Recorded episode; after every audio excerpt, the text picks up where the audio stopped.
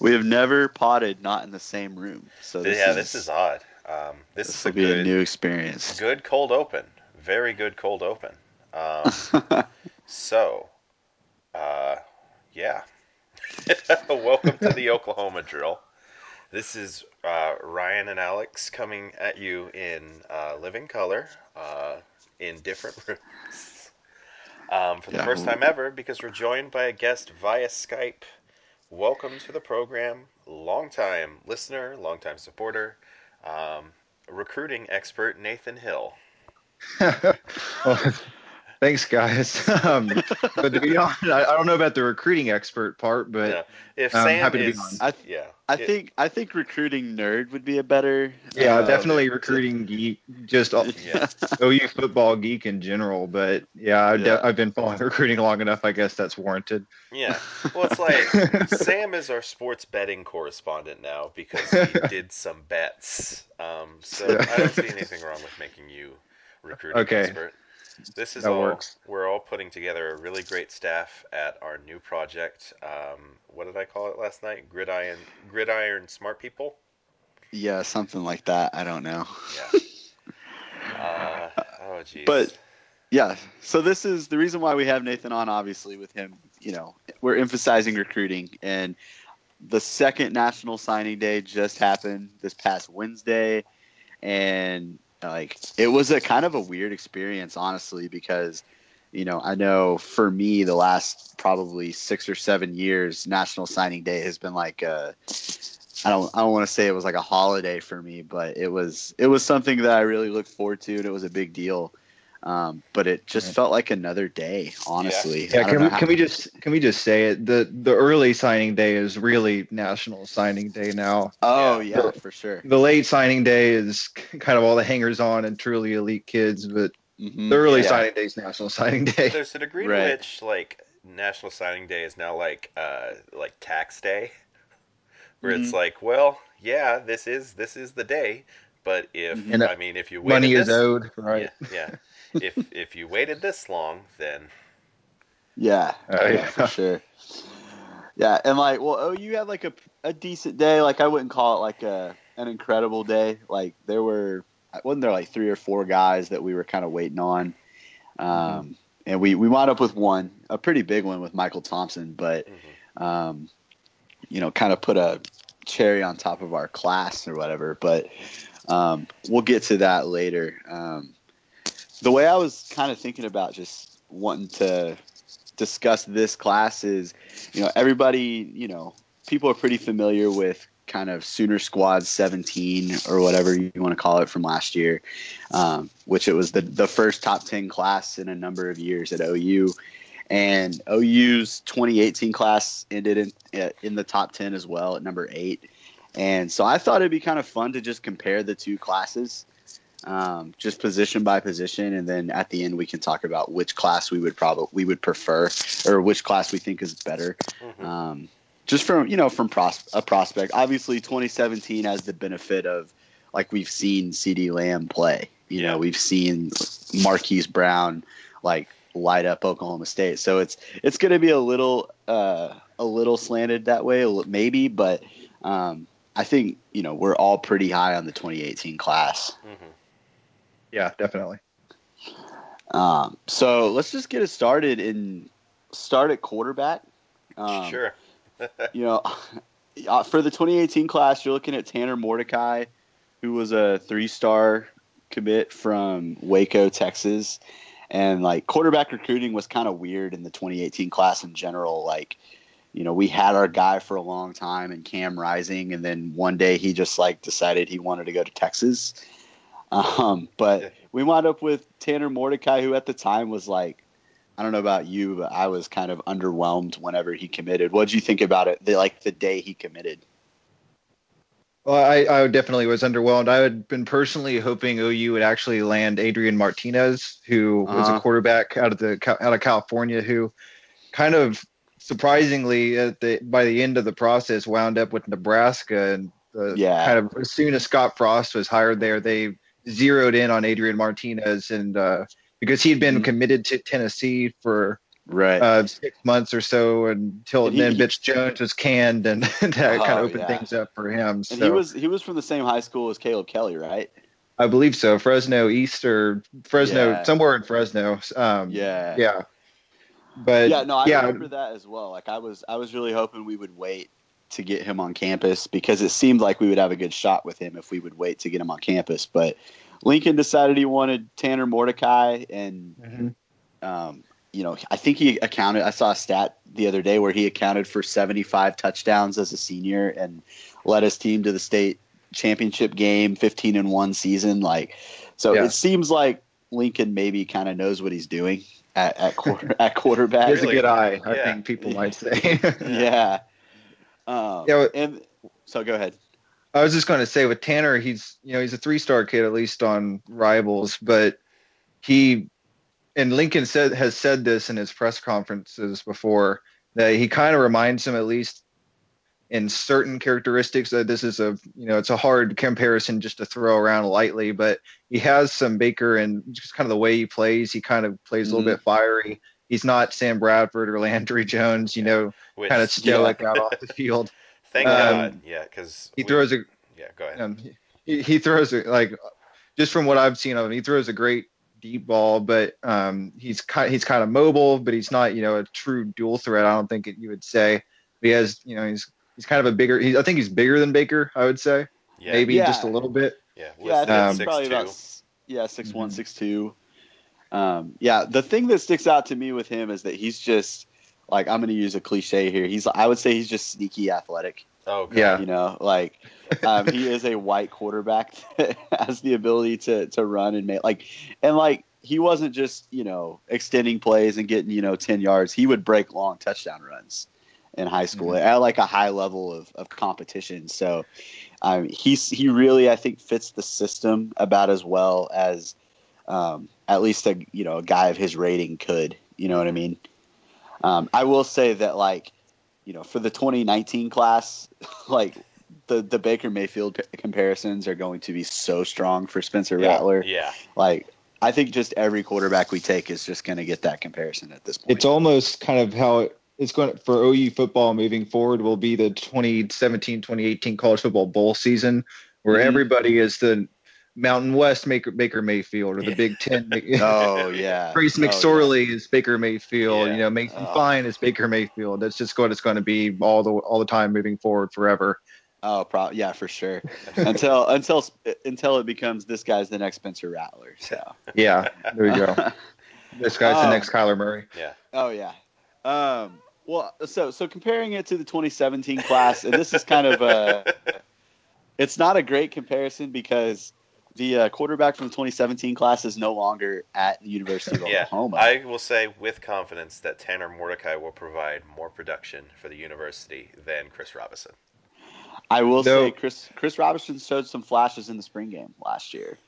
And you know what's funny is he's actually, along with DeAndre Johnson, uh, going to be in the head-to-head battle at FAU for, to be the next Oh, yeah. quarterback for Lane Kiffin. They, Uh huh. I've I've heard some reports that they really like him, and since DeAndre Johnson's coming off an injury this fall, we might be seeing Chris Robinson uh, starting in Norman at the season opener next year. I guess That would there be incredible. there is a possibility that Robinson does start and he throws like a pick six in that game, and then Mm-hmm. like Tanner Mordecai ends up never starting because Spencer Rattler gets here and just Mhm. takes over. Um, and yeah, in that he might sense- throw more touchdowns. In that yeah. sense, uh, Chris Robinson might throw more touchdowns for the university than uh, Tanner Mordecai did. It's possible for sure. Um, but I think with you know from a prospect standpoint, I think Chris Robinson was a better prospect than Oh yeah, Tanner Mordecai. I think I would we agree with that. All agree. Um, but obviously, I think 2018. You know, with the with the benefit of hindsight, you I guess you've got to give quarterback to the 2018 class. yeah. Um, you know, just given what has you know transpired. Uh, moving on to running back, and this one was when I was thinking about this, probably one of the more interesting Yeah. comparisons to me, because the 2018 class was supposed to have two running backs, um, but then Tavion Thomas, who was committed for a long time, wound up not qualifying, and he wound up signing with Cincinnati. Uh, so we wound up with only one running back in TJ Pledger, who is a really high four star, top 100 player. Um, you know, and I think he's, we've talked about him before. We talked about him after the last, after the first signing day, is that just his game is just very versatile. He fits this offense about as well as you can. Like, I think, you know, that's going to be a theme throughout the entire offensive recruiting is that these guys fit our offense about as well as you can. Yeah. They're recruiting to a scheme. Yeah. Yeah, which we can, we will definitely have Foreshadowing. Some, uh, yeah, we will, we will talk about that in the opposite direction when we get to defense. I'm sure. Um, but yeah, no, it's it just speaks to how good Lincoln Riley is at his job, honestly. Um, but in like, if you look back to 2017, the running backs, it's kind of interesting. Like Trey Sermon had, I think, you know, a better freshman year than anybody really would have imagined. You know, the guy like he's a really, really powerful back that you know had some really, really bright moments. Like obviously, you know, his coming out party up in Columbus this year was just kind of Yeah. came out of nowhere. Yeah. I don't. I think we were all shocked by that. hmm And then he sealed, Um, sealed the deal for us in Waco. Um, Yeah. And he just exhibited great hands all year, which was really Yeah. impressive. Um, I always go back to that catch that he had in Oklahoma State where he almost mossed somebody. He went up and Oh, gra- yeah. that ball. It's really Yeah. a poorly throw or a Oh, poor decision yeah. by Baker, but it was Yeah. his receiver bailed him out, and it was a great catch by Trey Sermon. yeah. Yeah, for sure. Um, and then in addition to Trey Sermon, we've got uh, we brought in Kennedy Brooks, who was injured his entire freshman year, wound up redshirting. Um, a, a good prospect. I don't think any of us would say he's like a a top tier prospect, but he's a good looking running back prospect. And then, uh, of course, Marcellus Sutton was also yeah. in the 2017 class. And uh, I don't know. I don't know how Nathan feels as much as I like. I am completely. I don't think Marcellus Sutton is an OU caliber player. I don't know so much about OU caliber, but I think he's been recruited over, so it almost amounts Uh-huh. to the same thing. Okay. Um, yeah. Because I think if if all things are equal, they're going to give the ball to TJ Pledger because he's the kid Yeah. from IMG. He's the kid from Southern California, you know, the top 100 recruit, and they're going to try and you know continue building and showing high school kids that they can come in and immediately contribute instead of giving it to the JUCO kid um, who has a similar skill set, similar build. Um, Mhm. So I think all things can, standing equal, they'll go with TJ Pledger. yeah, I Yeah. I would agree. But so this will be. So go ahead. Sorry. I was going to say, but Marcellus Sutton's broad jump was so good. It, it was. he had Oh, I a think great spring game. He he had a good spring game. And Him like, and Marshall could- Musel, great spring games. Yes, yes. Marshall Musel, spring game legend. Um, were you at that spring game, Nathan? I was at that spring game. Okay, I was as well. So what was what? Do we? Do you remember what year that was? Was that like Uh, was that 2010, 2011? 2010 sounds right. We'll go with 2010. Okay, yeah, that works for me. Um, but if you're gonna, which which class of running backs would you pick? Would you pick the probably T.J. Pledger, the highest level of a single player, but you know, with 2017, we kind of know what we have with Trey Sermon, and Yeah. there are, there are a couple other guys to choose from. Which one would you go with, Maxie? Um, well, it, it's tricky um, because uh, TJ Pledger is really exciting, but um, we have talked about like you and I have spent a lot of time meditating on the idea of like the future of the OU backfield as being like a split setup with Rodney and uh, Trey Sermon. And, with, and how like Trey provides a lot of things that Dimitri had could provide, um, and that might be how we do that going forward. And it's just like that vision seems so well established that um, it's it's hard to not say that 2017 has that in the bag. Okay. All right. What what, what do you think, Nathan? I think TJ Pledger probably has the highest ceiling, but I'd also, as a class, lean towards 2017. Though Okay. I will say that 2018, TJ Pledger had um, other impacts outside of just himself, and we can talk Yeah. about that uh, Yeah. Oh yeah, forward. We'll, we'll get to that, I'm sure.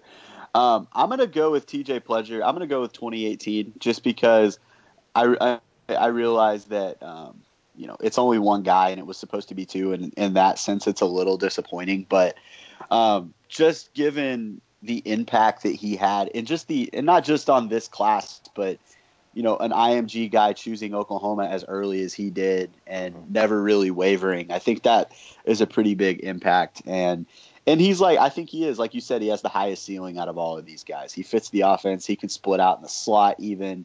You know, he's Right. a great receiver. So I'm gonna I'm gonna favor the 2018 class in this. So so far, um, I think we all agreed on the quarterback being the 2018 class, and Mhm. two out of the three thought 2017 was the better running back class. Yeah. Um, go ahead. Oh, I was just gonna say, it's it is an interesting thing because I really want to see. Uh, is do, is do we is did TJ uh, is he on campus already? He is, yeah. Okay, so I'm I'm interested to see him in the spring game because the it's because when I was thinking about this, uh, part of what I was thinking was like, man, I'm really interested to see how Trey Sermon matures and see if like maybe some more time in a college weight room can get him maybe in a position where he could like accelerate to top speed faster.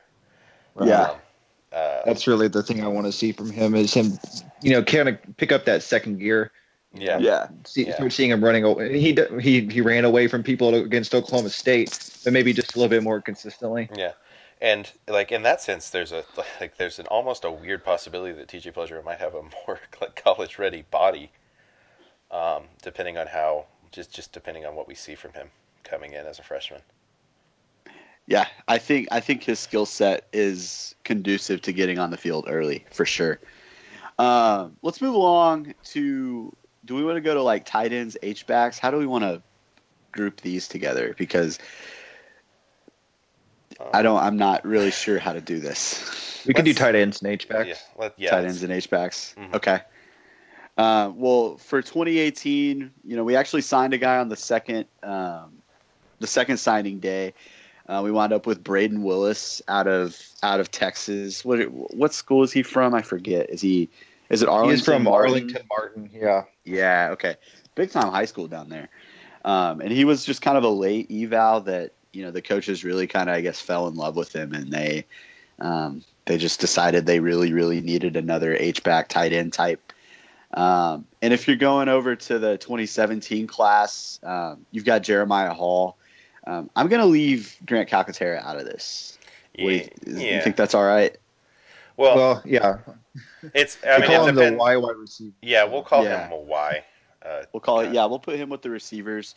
Um, but so basically, it's if you're comparing uh, Jeremiah Hall to Brayden Willis, and this is interesting to me because I know if you had asked me after, well, really, if I hadn't heard anything from like reporters about how Jeremiah Hall was doing, I would probably pick Jeremiah Hall in this. mhm. Um, but the reviews have not been glowing of Jeremiah Hall so far. And like he redshirted, he really, you know, he was one. He's really the first guy in that mold in a while that wasn't able to see the field at all as a true freshman. And you know, I think there could have been a role for him if he had been ready for it.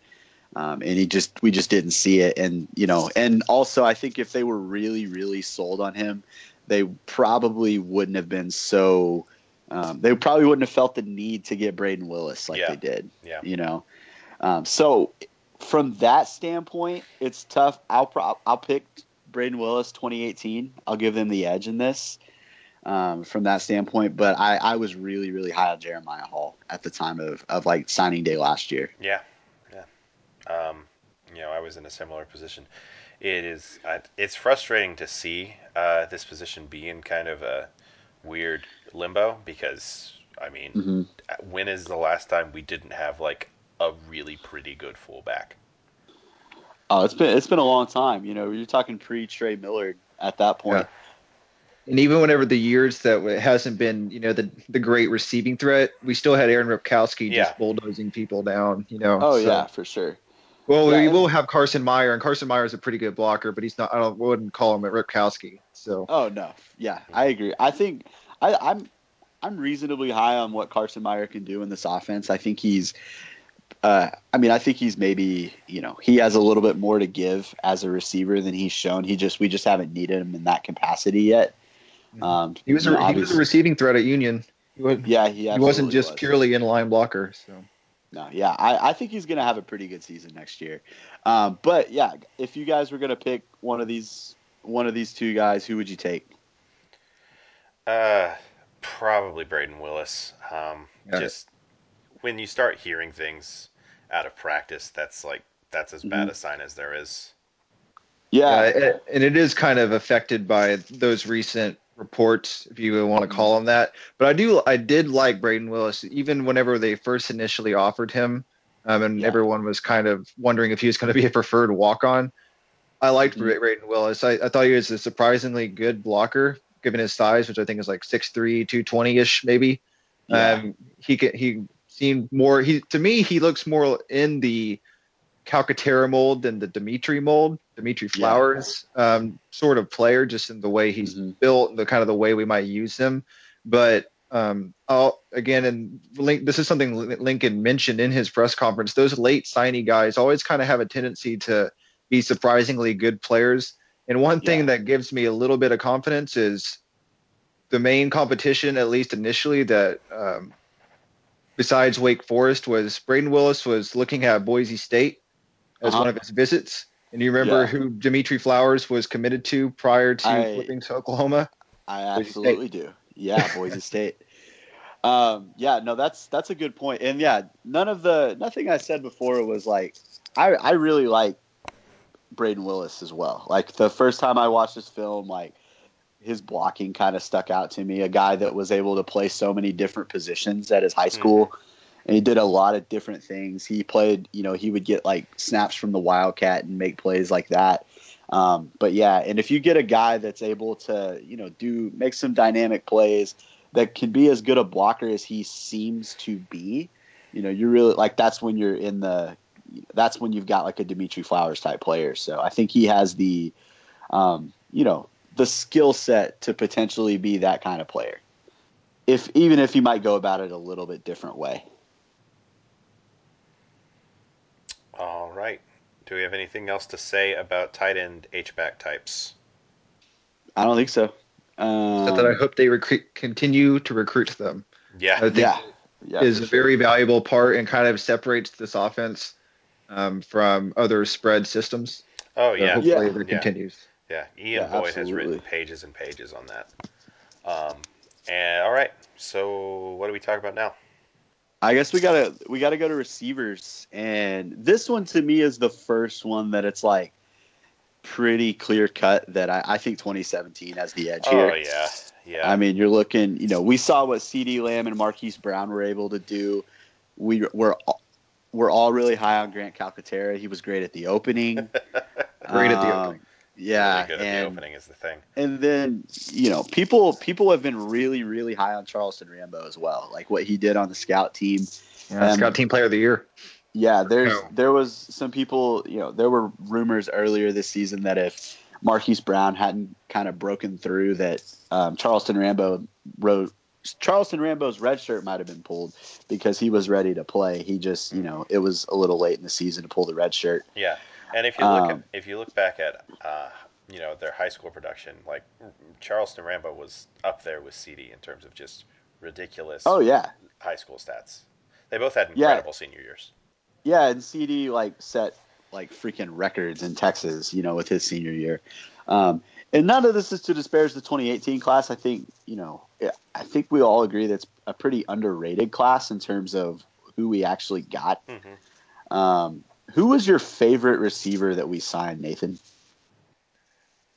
Uh, my favorite as far as potential, I really like Condarius Taylor. Um, he is probably the most boom or bust guy of the group. I would I would say. So he has the probably the highest potential of flaming out. But I also think he has some, and this is lofty, but I I, I see a little bit of Michael Crabtree with him. Um, Okay. He's 6'2", he's 190 pounds, 195 pounds. He's uh he plays from Memphis, I think a fairly small division in Memphis. He's Yeah. um, but he's a he's a big guy. He, he's a punt returner. He has a high ceiling. I don't know. I think he has a lot of potential. I wouldn't be surprised if he redshirts, but maybe I could see him being the heir apparent to uh, to CD once CD goes three years in pro.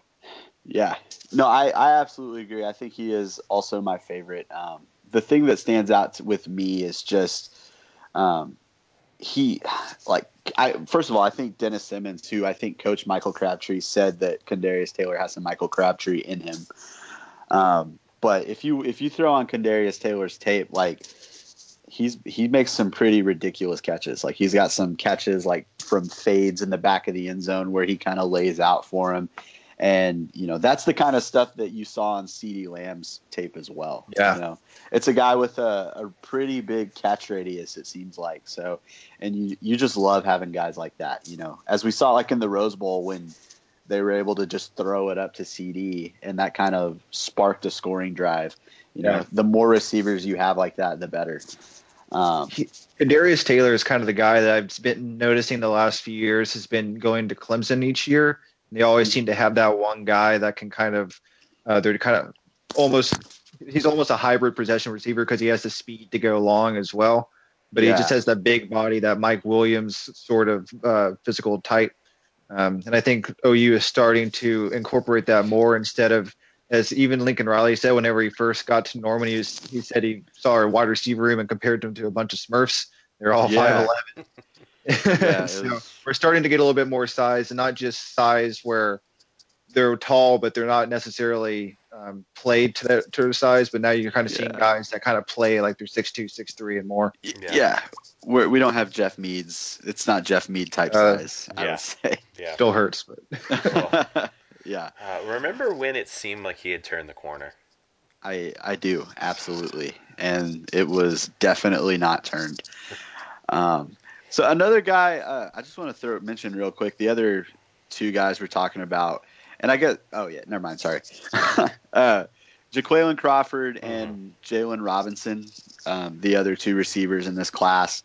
Um, you know, I think both of those guys. Crawford is kind of in the Marquise Brown mold, where they just want he's about as fast as you can be, and they're just gonna throw long passes to him and just find ways to get him the ball.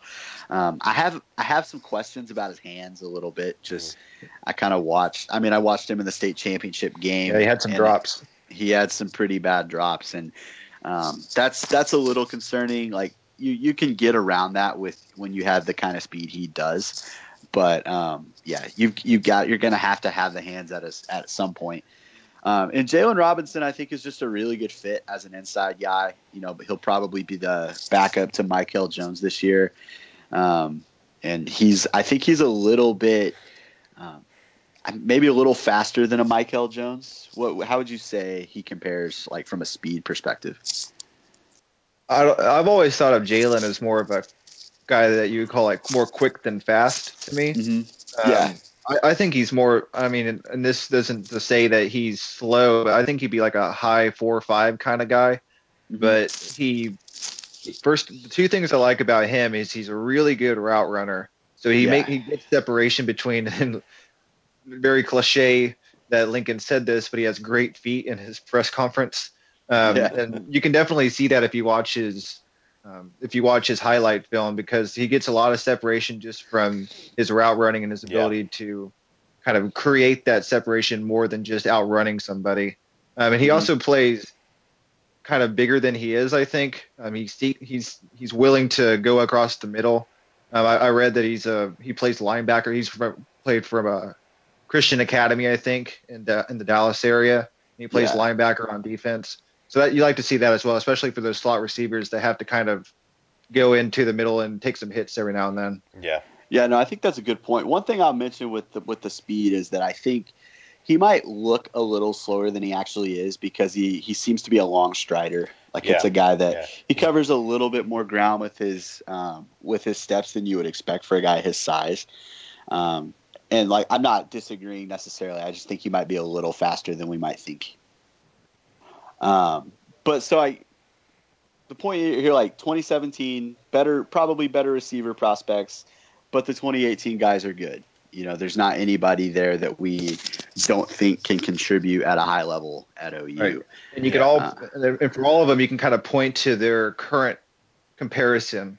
You can kind of see what OU is doing is this is where we see you and how we kind of think we'll use you. Yeah. Um, on the current roster.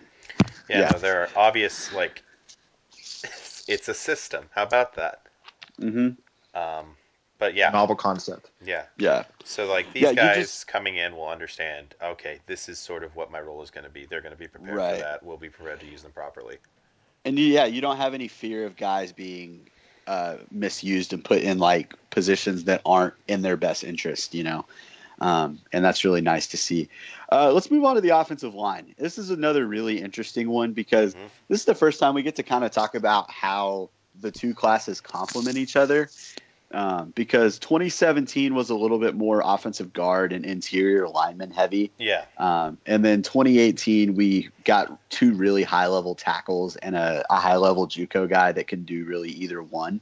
He's kind of a swing guy. Yeah. So in the in the 2018 class, um, we'll start with Brey Walker, and you know this guy is probably the highest level recruit that we've pulled on the offensive line in a long time. Um, and you know he's you know we've talked about him before. He's just a really big guy that you know if if things really kind of click for him in college, like he's going to be a first round draft pick. He has that kind of frame. He has that kind of athleticism. Um, Six seven, then, 320, but he's slender. Where Yeah, he like- looks, he doesn't look three twenty. It's not like sloppy. yeah, Yeah, it's not. Man, He's he's not. He's great. not fat. He's not Orlando Brown when he got to OU. yeah, you yeah. know where he had to just completely remake his body. He's a guy that if things click for him, like he's definitely going to be ready to go um, pretty early. Like he probably won't get on the field as a freshman, but he might be in a position to where he could if they really needed him to, Mhm. um, from a physical standpoint. And then opposite him, you've got Daryl Simpson, who is even bigger. Even bigger, yeah. yeah, like he's not quite Orlando Brown size, but you know he is not far off. Like he is six seven, about like three hundred and forty five pounds, or you know he's he is a humongous person. And I saw him, you know, this year at a couple OU games, and it's just like. How is this human being 18 years old? You know, he's he is unbelievably big.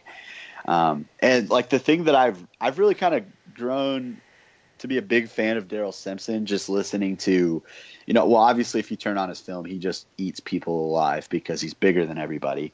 Um, but the thing that interests me the most with him is that Bill Bedenbaugh talks about how good a basketball player he is, and you know, I'm a huge basketball fan, and anytime I hear a football player is a really good basketball player, I get excited just because of Oh, the yeah. ath- the athleticism that you have to have to be able to play basketball well. Um, and if a guy like as big as Daryl Simpson can play basketball at a high level, um, you know, I think that his, his ceiling his ceiling is pretty ridiculous at Would, tackle. would you say that his ceiling is the roof? I, I absolutely would say his ceiling is the roof. how would how would you compare Brey to Daryl? Who do you see being the left, and who do you see being the right moving forward? So I think from a from a traditional stand, like let's say like ideally you would think Brey Walker's your left tackle, Daryl Simpson's your right tackle because Brey Walker has a little bit more athletic upside, I think, and Mhm.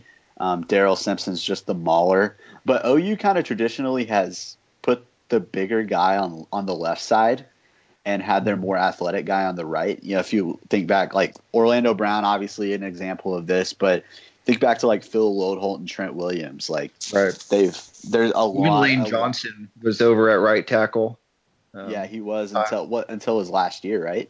right. He, I don't remember. If it was Donald Stevenson that was starting opposite him before that. I don't remember. Yeah, I think on the left right. side. Well, and then I think about the the 2014. You've got Tyrus Thompson over there and Daryl Williams, and I Yeah. think Current All Pro Daryl Williams. yeah, everybody knows Daryl Williams is more athletic than Tyrus Thompson, but he wasn't the one playing left. Um, so, you know, from that standpoint, I might expect Daryl Simpson to be the left tackle. Um, You know what's re- and you know what's really interesting about that is that at the Army game, at the Army All American game, both of them were U.S. Army All Americans. mhm. On Daryl Simpson was actually the left tackle, and Brey Walker was the right tackle in that game. That's where they practiced all week. So maybe That the is- coaches yeah. there saw something as well. and Said this That- is maybe kind of how they'll Yeah. play moving forward. Yeah, I think that's I think that's really interesting. Um, and it, it like it wouldn't surprise me at all if that if that's how it turns out. Um, but just from a like a prototype standpoint, Brey's probably the left and Daryl's the right, but you know, we'll And see. I think we'll it- see how that turns out. And I think it will would help Brey to at least start on the right because, and I, this is something that I've talked about, and I think most people that have watched Brey have talked about. Brey has all the physical tools, but whenever I actually watch him play, and this is kind of funny for someone that has a wrestling background, but he's he just strikes me as a little passive.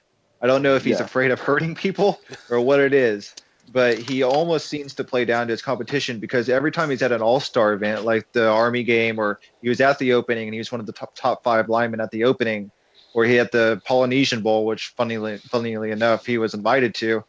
Um, he always seems to do well and be mentioned among the top performers, but in his actual tape, he just seems a little lethargic, kind of going through the motions. So I'm really Yeah. curious to see if Bedenbaugh can kind of get him to play with that edge and sort of instill some Bobby Evans, some Orlando Brown mentality of you know pile driving guys or whenever Yeah, until the no, whistle's blown. Yeah, whenever I watch Brey, I always just think he does enough. You know, like Right. he just he mm-hmm. does just enough to like where he knows his guy isn't going to make the tackle at this point, but he doesn't just destroy them when he Yeah, could. Because, for example, if you were to put on Cade Mays, who's a five star tackle that signed with Georgia, who is originally a Tennessee commit, who is also kind of a casualty of Butch Jones getting let go, that guy drives people into the ground. And I think Yeah. if Brey Walker had similar sort of film where he was playing to the to the whistle instead of being a high four star on rivals, he would have been a five star. They were just waiting for him to show that kind of next step in his high school film. No, I I think he could have been a top ten player in the country Definitely. if He has if that had, ability. If he had shown that, yeah, he is that kind of prospect.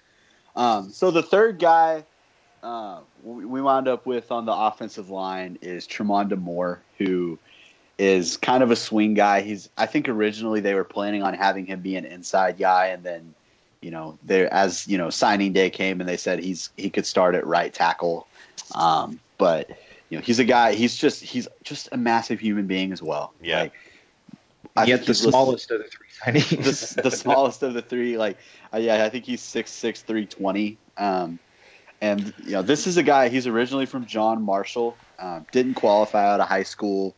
Um, kind of had some some issues out of high school with, you know, with the grades and just maturity in general. But apparently, he's done really well up in up in Kansas. He's also gonna be on this season of Last Chance U. So check him out there. Oh yeah. Um, so I'm I'm pretty excited to see that.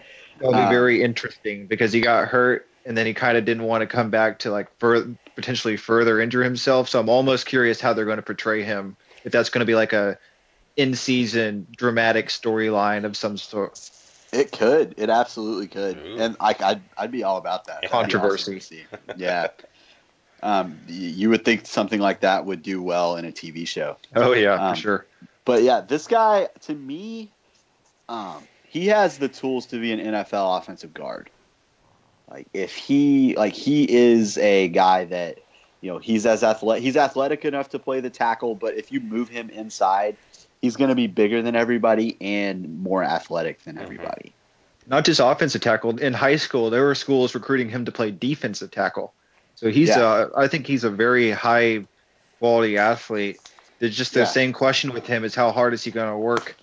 How, you know, how what ceiling does he want to reach? Because I think most people similar to Brey, if they you know decide that they want it enough, you know, he has that potential to be a even if he redshirts this year, be a two-year starter and go to the NFL draft and be a draft pick. Yeah, no, I, I think that's that's absolutely right.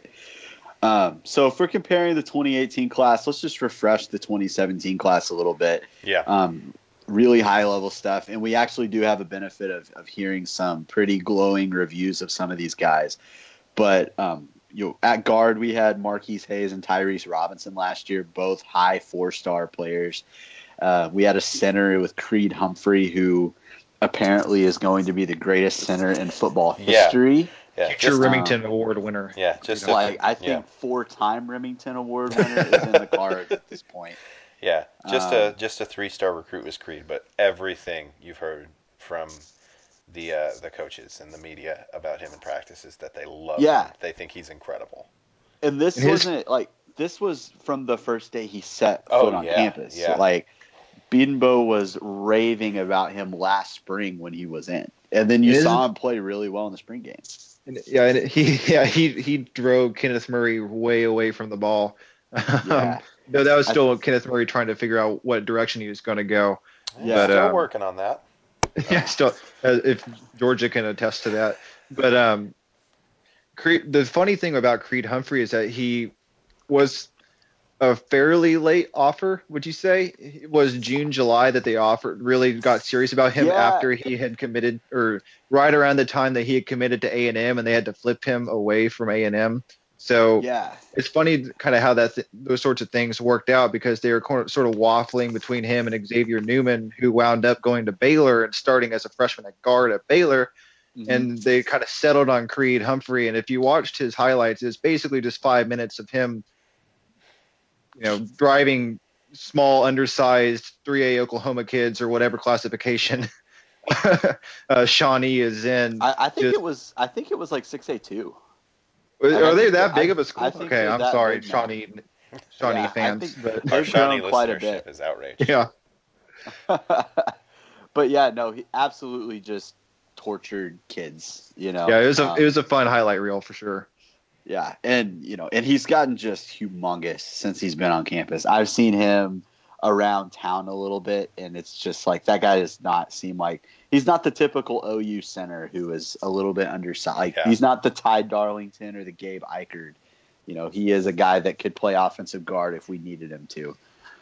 Yeah, like Um, he's he's the smallest of the guys that we have talked about today, but he's six four. Yeah. Like He's Yeah. the prototypical tip of the spear, if you will, that they always talk about it having at center, Mhm. and now OU actually has that because all the way back to Vince Carter in you know the early 2000s, we've had undersized centers. Um, Mhm. So you, you talk about Jon Cooper, and you talk even Ben Habern, Uh-huh. um, slightly undersized, but you know this is finally that 6'4", 300 pounder in the middle of the offensive line. Yeah, so and, and that's really going to come in handy whenever we're playing the Georgias of the world, you know, the Mhm. the Alabamas who just have those massive offensive linemen at nose guard. Um, but the the last guy from the 2017 class, Adrian Ealy, um, he's a guy that you know also pr- received some pretty high praise this year. Um, I know there were a lot of people saying he was well ahead of where Orlando was when he got to campus, and he was really trying to get on the track that Orlando took to get you know to where he is now. Um, and if all if that's true, and if he's really committed, like this guy has, I think probably a higher ceiling than Orlando Brown did. I don't think there's any question that he's a better natural athlete. mhm. It's just whether he can, you know, work. The thing that made Orlando as good as he was is he had that we were just talking about it, that kind of desire to be the best player on the field, you know, and he kind of he's one of those guys that's actually kind of reached his level, of his potential. So if Adrian Ealy can do that, you know, watch out. Yeah, we're yeah we're looking at another first round draft pick for sure at that point. Um, so now that we've talked about both classes, which which class do you think is better? They're, Um, they are very different, I will Yeah. say. They they you know one's guard heavy, one's tackle heavy. That's actually like pretty perfect, honestly. Yeah, no, it's. you know? I mean, they're they're there's a really beautiful, um, like complementary nature to them. Um, I am interested in the 2017 class just because of guys like Adrian Ealy, like we talked about, and also just Creed Humphrey is something that we maybe have not had in the center in a while. But at the same Yeah. time, like the 2018 class has is three massive dudes, and like Right. tackles are probably more important than interior linemen. Right. And that's that's kind of where my decision comes down to is where do I place the higher value? Mm-hmm. And the more the premium position in, on offense in football, at least when it comes to dollar amounts, a lot of times is you know that high quality Tyron Smith sort of tackle. Uh-huh. Uh, so if again, and a lot of it becomes can they actually live up to their potential? But Brey Walker, I think, is the only guy that in this discussion that I would say if he lives up to his true ability, could be a top five sort of pick. Yeah. So just for that reason, I might lean more towards 2018. I think Okay. 2017 might have the more safe bets because I, Yeah. I'm a huge. We didn't even really go talk about him, but I'm a huge fan of Marquis Hayes. Oh, Um, absolutely. yeah, for sure. Like he's I'd the probably go guy that yeah, Marquis Hayes is the kind of guy that's going to make the guards we've had look small, and our guards have not been small. Yeah. So I am I'm very ready for the 2019 starting lineup of Cody Ford, Creed Humphrey, and Marquise Hayes. Yeah, that's just gonna Oh, they're gonna eat people alive, especially in this conference.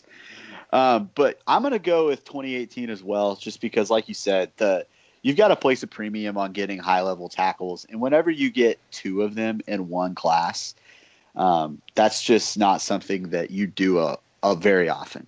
You know, you get two guys that are as big as the guy, you know, the guys we got. Um, and so I'm, I'm just gonna go. I'm gonna lean 2018, even though Creed Humphrey is gonna be amazing, and I, I'm really high on 2017. Bill Bedenbaugh is the best. Yeah. That's one thing we can all agree on. Um, Ryan, so Ryan, are you saying 2017 on this? Uh, no, I'll say 2018. That's Okay, you don't- consensus. You don't want to disagree with this? All right, fine. Would you just? Do you want me to disagree? I think it's. I, Uh, I will say Very that close.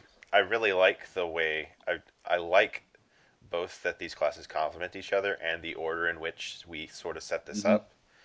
Yeah. Which um you know you don't have total control over given you know, it's recruiting, but like having like these like I because what I'm trying to say is that I think that the 2018 guys are more ready than the 2017 guys mhm. so they'll be like pretty close to already at roughly the same time. Like, Yeah, I yeah, I'm I'm really excited to see how the 2019 2020 lines kind of come together uh, through these two classes.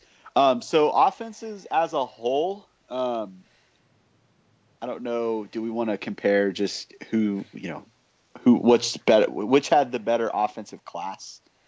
Um, I think I'd probably lean towards 2017 in that regard, just because I think the difference between receiver um, is bigger than any of the differences in 2018. yeah, and plus, like, we have seen that the 2017 class was full of freshman production, and Yeah. Yeah. that's probably not A lot of just- recency bias. Yeah, Yeah, well, yeah, but like if you look at, and this could change obviously if Kendarius Taylor really is Randy Moss, um, but uh, like I don't know, I I doubt that we're going to see the same immediate impact from the 2018 class as we saw from the 2017 class.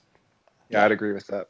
Is, on the for the players that we signed that OU signed on the offensive side, is there a guy that either of you see stepping in from day one and having a lot of production on offense? Uh, from 20 from the 2018 class. Yeah, Uh, to me, the guy is it's T.J. Pledger for me. Yeah, Um, RB three. yeah. Well, it, I know it's going to be tough for him to get on the field, but I think he is different enough than from Rodney and Trey that there might be they might, and I think we're going to do more two back stuff next yeah, year. I I just. I think I'd our agree with that. personnel is going to fit with that a little bit better.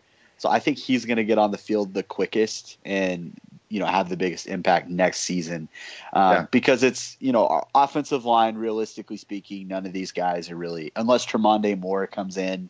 Like I just don't see any of these offensive linemen getting on the field next Yeah, year. I think that's less likely for Tremonda just because Oh, yeah. he was delayed to a June enrollee instead of a winter enrollee, so he Yeah. misses yeah, the whole spring. Yeah, no, I think that's absolutely true.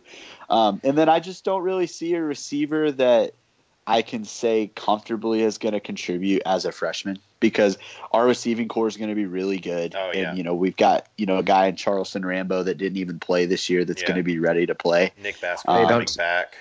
Don't sleep No, on you AD didn't Miller. Did you hear about Nick Basquin, Maxie? Oh, what happened about Nick Basquin? He tore his other Achilles. Oh, well, Yeah, very sad. that's frustrating. Yeah, that's sad. it really Aw. sucks. Yeah, and I, I know they say that you know he could he's going to be ready to go for fall, but like I just don't think you can tear both your Achilles and play high level football. Yeah, honestly. They always- No. I've, I've always heard that when you tear your Achilles, it's har- even with the advances in medicine, it's hard to really come back all the way from that just due Yeah. to the way it's stressed whenever they do their cuts. Um, Yeah. and especially for a slot receiver, man, I, that's just that's Yeah. tough. Yeah, no, I, I, I think, and I, love the Nick Basquin story. It's amazing, and I'm glad that he was able to play high level football at OU for at least a season. Um, but it's yeah, I think I think we're probably just gonna have to move on from him. You know, I think we're looking at at Mykel Jones and um, Jalen Robinson next year at that position. Um, so yeah, I, I think 2017 will give it a slight edge. You know, just because of the production we ha- have seen. Um, let's move on to some defense. Let's do it. All right. Because this is going to be, you know, there's there's going to be a little bit more negativity about this, and not to say we don't like our defensive class because it, No, it I think it's a really really Not good so much class. about personnel, but how they fit Yeah. into yeah, the current uh, And it's scheme and philosophy. there's just such a question of like what these guys are actually going to do while Yeah. they're Yeah. at Oklahoma. Can we- that it Can we just preface this whole segment with an asterisk of assuming that we continue running the same botched three man front T Yeah. gap scheme? Yeah. yeah yeah we're going to keep doing the same stupid thing that we've been doing for the last five years so Yeah. um, we will talk about how these guys fit into that um, start so obviously i think the, the place you have to start is the defensive line Mm-hmm. um, and this is you know this is really to me the crown jewel of the 2018 class Oh, Um, these guys are you know, incredible. Yeah. it's glorious. Yeah, and you know, starting a defensive tackle, you know, we we finished our class with Michael Thompson the other day, or yeah, on Wednesday, and just a humongous get. Really, the highest rated defensive tackle we've landed um, in a long time. I'm trying to remember the. Do you remember the the high as a guy that we've gotten that's as rated as high highly as he has at this position, Nathan? Oh man, you know it's probably not the correct answer, but for defensive tackle, Gerald McCoy is the first one that comes to mind. 2006. Because we just haven't signed. We've we had R.J. Washington as a, as an end in 2009, but there just haven't been that many elite defensive tackles that have chosen OU in the last decade. yeah. No, it's Jordan, been, Jordan Phillips was a top 50 kid, I think. So that might be the actual correct answer. Jordan Phillips in 2011. Yeah, I Um, think but Jordan there haven't Phillips is been many. probably the one. Yeah, um, and you know, what are your thoughts about Michael Thompson? Just because he is, he's a guy that we haven't had in a while, and you know, to me, he kind of is a, you know, from a size perspective, he's kind of in the Du'Vonta Lampkin mold. Did, Um, did you notice just- on his commitment video the weight that was shown on the scale whenever he stepped on the doctor's office? I did not Yeah. see this. Please tell me what this was, because I didn't. It was I wasn't paying attention. 348 pounds. yeah, yeah, Well, he is a humongous person. Now, most there was whenever he went to the army game, there was some discussion that he showed up a little out of weight, overweight, excuse me, and so that might be, and that was one of the reasons he dropped a little bit after the army game. It wasn't a talent thing; he's just had a little bit of bad weight, so he'll probably drop, let's say, 20 pounds. But this is a Yeah. guy that I think when even once he's gone through a college strength and conditioning program and he's got his ideal weight, it'll be 325, 330 pounds. This is a big kid. yeah. Yeah, absolutely. Um, and hopefully, you know, he's, you know, he's the same size roughly as Du'Vonta Lampkin, but I think he is a much higher level prospect. Yeah. Yeah, the um, thing that than Lampkin. the thing that struck me whenever I've watched his highlights is first off, he's pretty quick and he has really good closing speed. He yeah, he's whenever I watch teams like Alabama or Georgia or even Florida before they kind of tail nosedived here the last few years, whenever they had they're still chock full of Muschamp recruits, they always seem to have these massive defensive linemen that are super quick Mhm. within the tackle box and just take over guards and guards just whiff on them and you know if you walk like if you go back to even the Alabama Georgia game when Da'Ron Payne was just taking over the game for stretches. I'm not I don't want to put all that on Michael Thompson, but there are flashes that I see of that. And it's been a while since OU's had a guy that's that size with that level of quickness. And the other thing that's really interesting to me about Michael Thompson is that he was initially offered as an offensive lineman for Bedenbaugh. Mm-hmm. So you, Yeah. by Bedenbaugh. So if you go back to all the way back to Davin Joseph, who was brought in from Georgia as a high, highly recruited defensive tackle, and it didn't quite work out. You could flip him over to offensive line, and he's someone that it could be an excellent guard. or even a tackle potentially. I'm not quite Yeah. sure. Jammal Brown's another guy that had success with that here at OU, and he ended up winning the Outland. So there's a lot. Yeah. There's a lot to like about Michael Thompson, assuming that a he qualifies, because that is a question, and b that he kind of takes serious. Take he's the anti Du'Vonta Lampkin at least for the first two years, and he's serious about the weight program and serious about getting onto the field quickly. Yeah, I think that's 100%. Um, he's the kind of guy that if if he comes in and takes things seriously, he can play as a freshman just because we don't have a guy like him on campus. Yeah. yeah. And There's- even if he is off a the field, Dillon Faamatau. I mean, that's not. yeah, yeah, it's not going to happen. Like we have Marquise Overton and he's a good player, but not an amazing player. So no. there are snaps to be had. Absolutely. Um, especially in this defense, you know, if we're playing a two gap three four, you've got to have a guy like Michael Thompson Yeah. on that thing, you know, Yeah. on that defense. Um, but moving I think on that's from something Michael- they. I'm sorry. I just one more thing to add. I think that's something that they discovered that they liked because they talked a lot in the latter half of the season about having that rotation of going from Overton to Lampkin to Faamatau and kind of keeping those guys fresh. I think they Yeah. really kind of want to have that three, four deep nose tackle where they can keep those guys on kind of a pitch count, and so they don't get worn down towards the end of the game. Yeah. yeah, I think Right. that's that's the way to do it for sure. I am very. I mean, he has the size for it. I am going to be a little sarcastic and talk about how excited I am to see someone with his incredible speed be used as a space heater. Um, Yeah, you know, there there's There's going to be gonna catching blocks, catching blocks. Yeah, well, at least he's equipped to do it well. Yeah. So we'll um, we're gonna we're gonna stay positive in that regard. Uh, moving on from him, also a defensive tackle, we've got Jordan Kelley, um, a Tulsa Union product.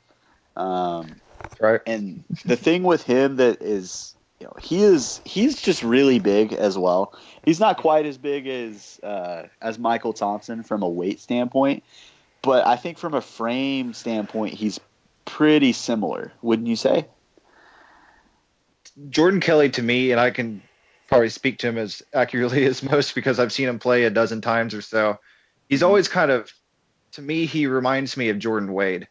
Um, Mhm. He is fairly long, and I don't Mhm. mean to say that as thin. He's just kind of a tall, 300 pound guy.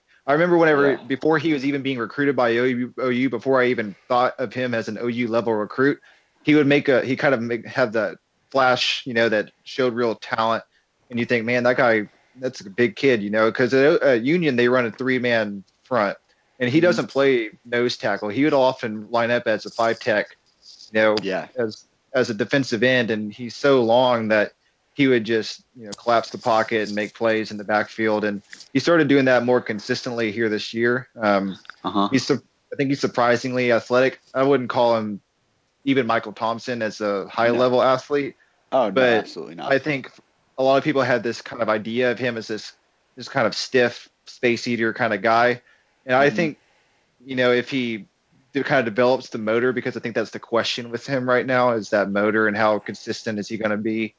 Um, he, he's fairly advanced just for playing for a big school like Union um, Yeah. with his hands and stuff, and he can. I think he has a potential. He could be Jordan Wade. He's bigger than Adrian Taylor, but a lot of I've seen people throw that comparison out there as well.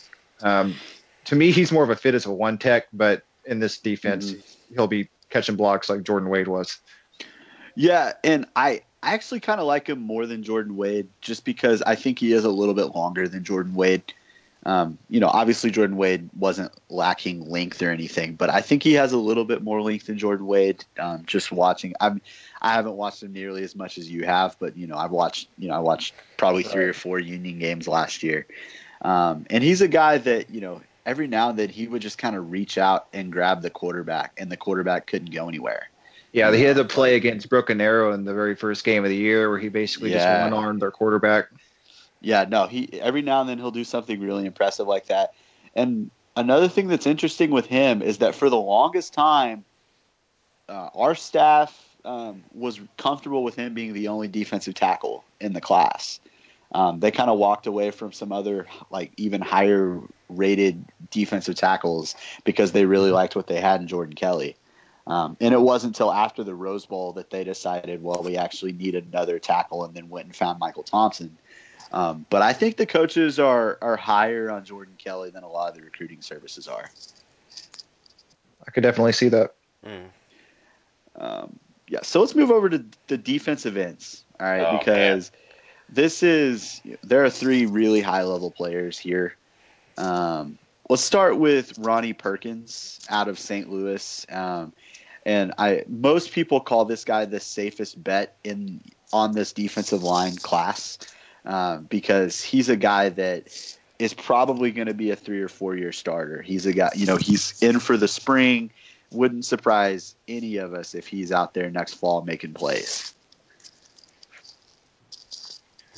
Yeah, I, Yeah. I would agree with that. He's, you know, he has a lot of he. The one thing that kind of strikes me with him is he's very polished for, you know, a lot of times you'll hear about St. Louis kids. They're they don't play the best competition, and you know they kind of have to rely on camps and maybe take a little bit of time um, in college. But the thing with him is he kind of hit the Army week. He was an Army All American and kind of hit the ground running and had a really good week. And he was one of the best Yeah. the top risers um, throughout that week, or at least the top performers. Mhm. Um, yeah. Yeah, and- about- sorry, go ahead. The, the word that they used with him was just he was consistent. Yeah, Like you just always like every practice you you know you just knew what you were going to get from Ronnie Perkins, Mhm. Yeah. and that's a really valuable trait. Yeah, absolutely. and I've seen other comparisons to him that are probably better, but for some reason, every time I watch him, I just think of a bigger Jeremy Beal. Uh huh. Um, Yeah, I think that's a good. I think that's a pretty good comparison. You know, Jeremy Beal's a guy who played. You know, I think he even played linebacker in high school. Um, and not to say a, that was kind of a late, a late get Yeah. for them. Yeah, he was. Um, but Ronnie Perkins is a guy that you know he he played a lot of offense and played tight end for his high school team, and he was making some some pretty long touchdowns. He's like he's a really high level athlete. You Mhm. know, um, he's not just a guy that he's going to be a guy that if if utilized well on this defense and this front, he's going to be really hard for Big Twelve offensive linemen to block.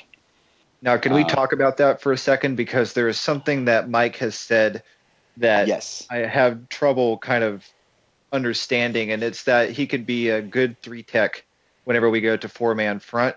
And I think Uh-huh. that makes sense in theory, but I just, with Mike, it, it's hard to actually see it materializing in a positive manner, if you will. Yeah. Yeah, I I've heard that. You know, I obviously heard the same thing. Um, and to me, like thinking of him as a three tech, um, he seems like he would be a nightmare in there. You know, because if you're Very putting him quick. up, yeah, because he's a guy who you know he looked really good rushing the passer from an outside defensive end position in the Army Mhm. Bowl. Like he had a he had a sack and some other hurries. Um, and he was playing a position, you know, he didn't really play in high school where he was rushing from the outside, from outside the tackle. Um, and if you were able to move him inside, and I'm not saying he's this kind of, he's this caliber of player, but I mean that was just always what you know. I thought of like Solomon Thomas, you know, when he Yeah. was coming out as like a guy that he would he just destroyed people when they moved him even more interior than what he played um, Right. in high school, and um, so maybe a guy, you know, he because he's already what 6'3", 270, probably two sixty five Yeah, You something know, in that range. It's going to be no time at all before he's 285, 290. And I think that's more than big enough to play adequate snaps as a three tech. I think he would make a lot of sense doing what they were having Kenneth Mann do in pass rushing situations, whenever they get three down linemen, but they're all sort of defensive ends, um, and they were having Kenneth Mann play inside.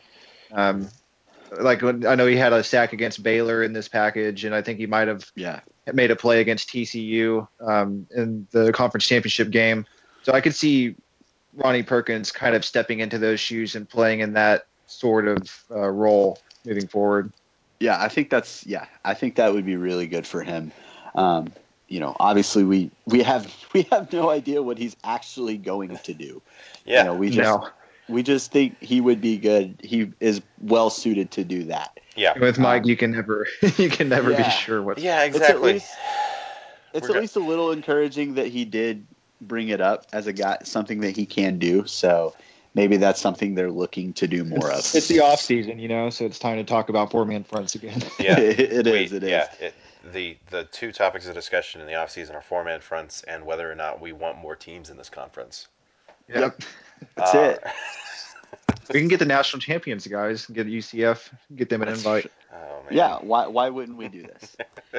um, so let's move on to Ron Tatum because I think this is one of the more controversial players in this class. Just um, a lot of like, there's just like a wide range of opinions on this Yeah. guy. Mhm. It's all Um, over the place.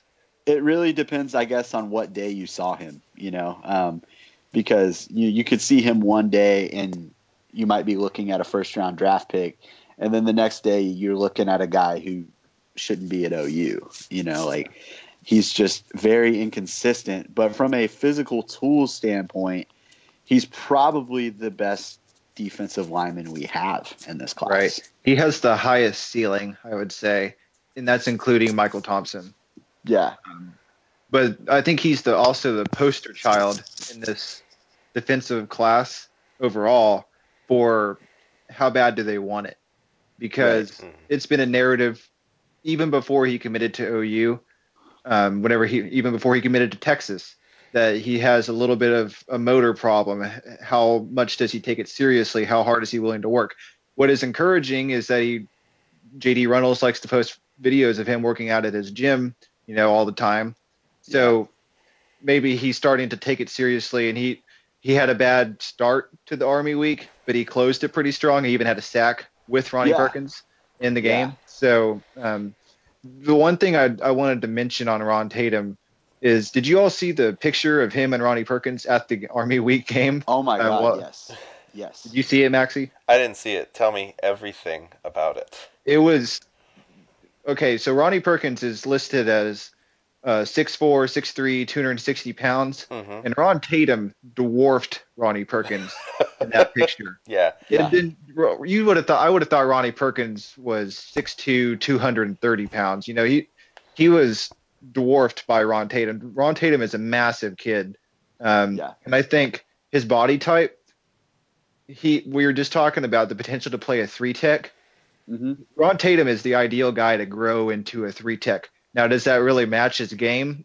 I wouldn't say so right now, just Mhm. because I think he's more of a in his mind, he's more of a strong side defensive end. Um, he likes Yeah. playing outside. I don't know if he's physical enough at this point in time to kind of deal with you know guards crashing down on him and you know getting double teamed and things like that. But Yeah. I Yeah. think he's someone that could wind up being 295 pounds, six foot four defensive end. Um, so it'll be really interesting, I think, to kind of follow his progression and Yeah, He- he's. I I how he kind of really orients up.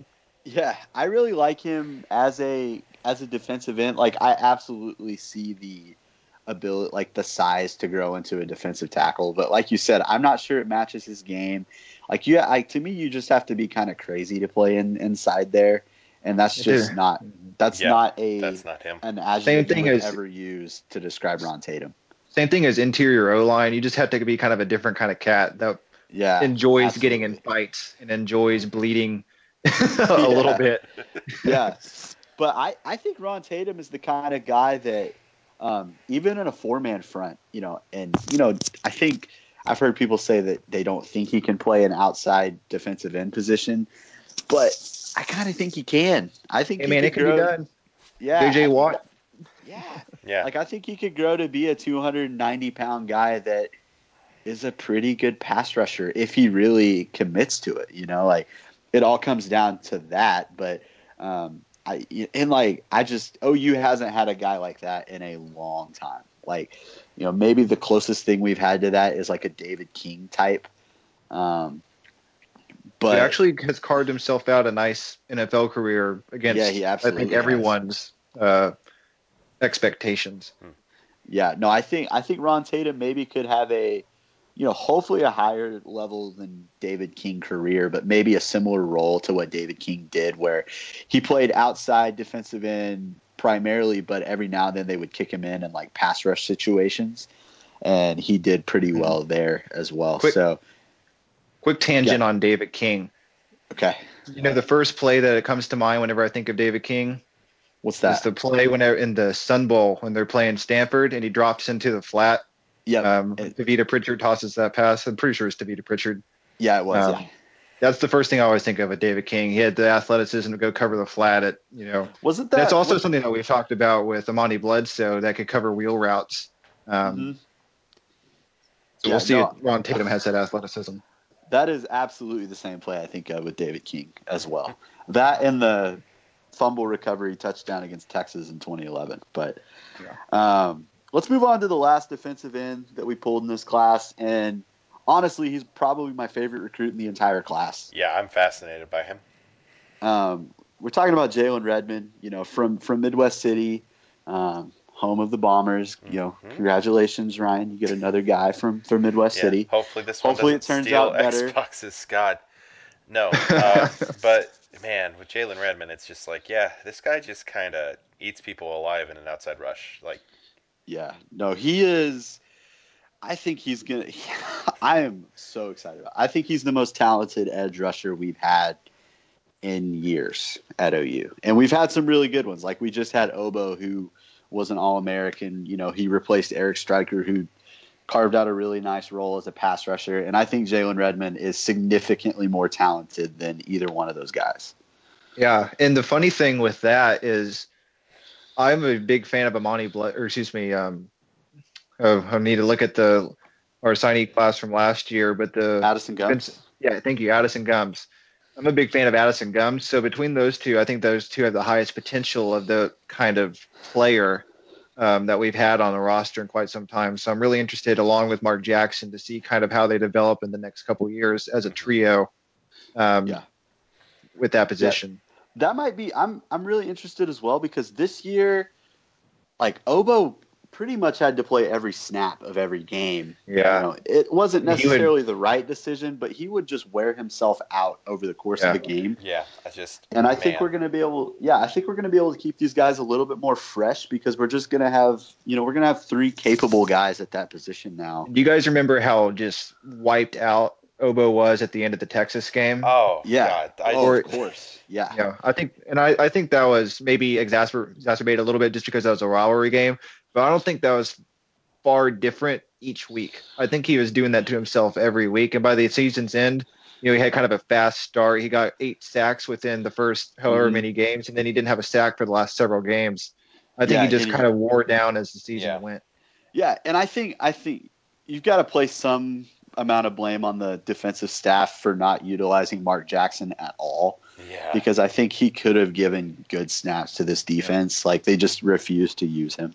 Yeah. Um, and something we talked about um, last season was how f- we would get frustrated that they wouldn't, like, they wouldn't use Mark Jackson opposite Obo. They wouldn't use Addison Gum opposite Obo in pass rushing situations. yeah, Um, and I don't know if that'll change um, with like having this many developed guys in that role. But Yeah, and then you could certainly also it's throw a in possibility. And they'll also have the potential, you know, because moving forward at that Sam linebacker position, they have Caleb Kelly, also obviously, who we're all fans of, at least with his ability. Yeah. And they'll have behind him, you know, Jakir Daly is coming off a red shirt, and he's kind of has that Devante Bond sort of ability, and then Nik Bonitto moving forward. So it'll be Oh, interesting yeah. to see if they'll have that kind of attacking from both sides angle that they played with in 2015 when they had Striker and Bond on both sides. Yeah. If we're not able to put multiple pass rushers on the field, there is literally no one to blame except for the div- like Mike Stoops himself. Like, you know, this year at least you could say, well, Obo was by far the best one. We didn't have anybody else that was going to be a consistent performer. I do not think that's going to be the case moving forward. Mhm. Um, but yeah, Anyway, back to Jalen. back to Redmond, Jalen. Like, yeah, back to Jalen Redmond. Um, the thing that sticks out about him is that he's just he's a little bit bigger than the other guys we've talked about. You know, he's listed at 6'3", um, about 235 pounds, and you know he is he's a guy that I think could easily play if we were to go like four man front. He could easily play out, you know, an outside in position in that in that front. Whereas maybe a guy like Obo and Mark Jackson might be a little undersized for that position. Um, I don't think you would have any trouble in that at all. And one thing that is interesting about him is that he's a former basketball player. He's Yeah. only been playing football, at least organized high level high school football for two years. Yeah. So he's uh, still learning how to play the game. And the jump that he had from his junior to senior year was massive. So the he's not, I think he's still just kind of scratching the surface of his ability. And if he can continue to realize it on the field, I think there's there's a reason he jumped up and had the sort of uh, meteoric rise on some recruiting services, um, and because that's because people are kind of seeing the potential that he has. Yeah, no, I think that's absolutely. I mean, he wound up as a five star on two four seven. So, Right. um, you know, and I, I, I found it harder to justify in my head, you know, when I, I have my like what I think guys should be rated, and like I ended thinking, yeah, this guy's a five star prospect to me. Yeah, I I don't think there's any doubt that he's a, at the very least a top 75, top 50 kind of guy. And yeah, absolutely. and I would agree that he's far closer to a five star than towards the tail end of the four star range. Yeah, absolutely. Um, so let's let's compare this to this 2018 class. It's it's really not going to wind up being much of a comparison, but Yeah, no, just to kind of review what we had. Yeah, kind of to review what we had in the 2017 because 2017's class was really good, and it was the first top 10 class in you know a few years, but probably the weakest position was the defensive line class. Yeah, they're kind of scrambling a little Um, bit late. Yeah, we wound up with um, the be- the top prospect we had on the in the in the class was Isaiah Thomas, who was a four star from Tulsa. Who I'm really really interested to see what he looks like this year because he just wasn't physically ready last year Yeah. to play. Also a basketball player. Yeah, definitely. Noticing a theme here. Yeah. yeah, um, and he's a guy that, from an athleticism standpoint, he's going to fit right in with these 2018 guys we talked about. Um, but then, you know, we ta- we mentioned Dillon Faamatau earlier. He's just kind of a, a stopgap between, you know, we needed a body at that Mhm. spot. You know, He's a guy. needed. Yeah, he's not. I don't really think he's that good, but he's a player that plays. Um, then you're looking at Zach McKinney, um, who was a three-star recruit out of Texas last year. He's probably who's probably the biggest guy we signed last year. He's, I think he's around Beat out six- Texas for him. Yeah, yeah, we did. And he's around And- six foot four, almost 300 pounds as a There's been some tackle. whispers that he's been he had a good uh, fall. Um, so Yeah, and he, he might be someone that we see too, right? next year. He was late to arrive on campus too. Yeah, right? just yeah, I think I think he I think so. I think you're right. Yeah, so he might be a guy that kind of comes out of nowhere. A guy that kind of came out of nowhere this year and played. Like a, he was a guy that I just didn't. I thought he was just someone we were taking late because we needed people. But Tyreece Lott, who is a new new father, according to Congratulations to Tyree. Twitter. Congrat, yeah, congratulations, Tyreece. I mean, he was a guy from Ardmore who just I didn't think was an OU caliber player, and then we kind of threw an offer at him late last year, and then he wound up getting on the field as a freshman. I mean, he played in Columbus this year. Like it was, he had made a big a, big enough dent to be on the field in Columbus. Like I believe he As- hurt his foot, and that's the reason he kind of stopped playing. Didn't get as many snaps toward the end of the year, but this is why you trust the TCU evaluation, man. yeah, because yeah, he was he committed to TCU. Uh, I think so. Yeah, and then they flipped him. Yeah, then they flipped him. Yeah, yeah. TCU knows what they're doing on defense. Yeah, there are always this. certain schools that you got to trust on on different position groups, and I always, if TCU offers, even though you know they're not of the same um, standing, at least nationally, as OU and Bama and Ohio State and whatever, I always kind of pay attention to that TCU offer because Gary Patterson knows what he's looking at. Yeah. Yeah, absolutely. Um, then the last guy is Troy James, who didn't really hear anything about him. It turns out like he's listed at six foot four on Rivals, and it turns out he's actually like six foot. So he's kind of an, he's kind of another A one little of bit those, off. Yeah, he's another one of those like sawed off like guys that probably would be better as like a defensive end that might wind up playing more interior than he probably should. Didn't he play And- running back for his high school? I, I'm like not Matt Romar. sure. Yeah, I think he's- he- I think there was something about that. Yeah, he's pretty Matt Romar esque, is what I would say, which is which is fine. Like, there's nothing wrong with that. But Is he as? I wonder if he's as like intimidating looking as Matt Romar. Um, I don't Like, know. just standing I, on a street corner. I definitely don't think I saw him playing basketball one day, and he uh, int- Matt Romar. Yeah, he's not in the same level. He doesn't have the crazy tattoo that Matt Romar has that adds to the intimidation factor. Um, but like, it was a it was an okay class last year on the defensive line. It was we were breaking in a new defensive line coach, which didn't really help. But obviously, in his second year, Calvin Thibodeaux had you know an incredible year on the recruiting trail. So we don't even really need to ask. Like 2018 is the better defensive line class. Yeah, Absolutely. Um, moving on to linebacker. All right. Um, as we're moving on, I would just like to point out that we have been going for an hour and a half. Oh, and we're, let's just keep going. All right. Let's give the people what episode. they want. Okay. Let's. I have Linebackers. literally had people tell me they love they love long podcasts. I like long podcasts, so why wouldn't everybody? Detail, like long detail, podcasts? detail.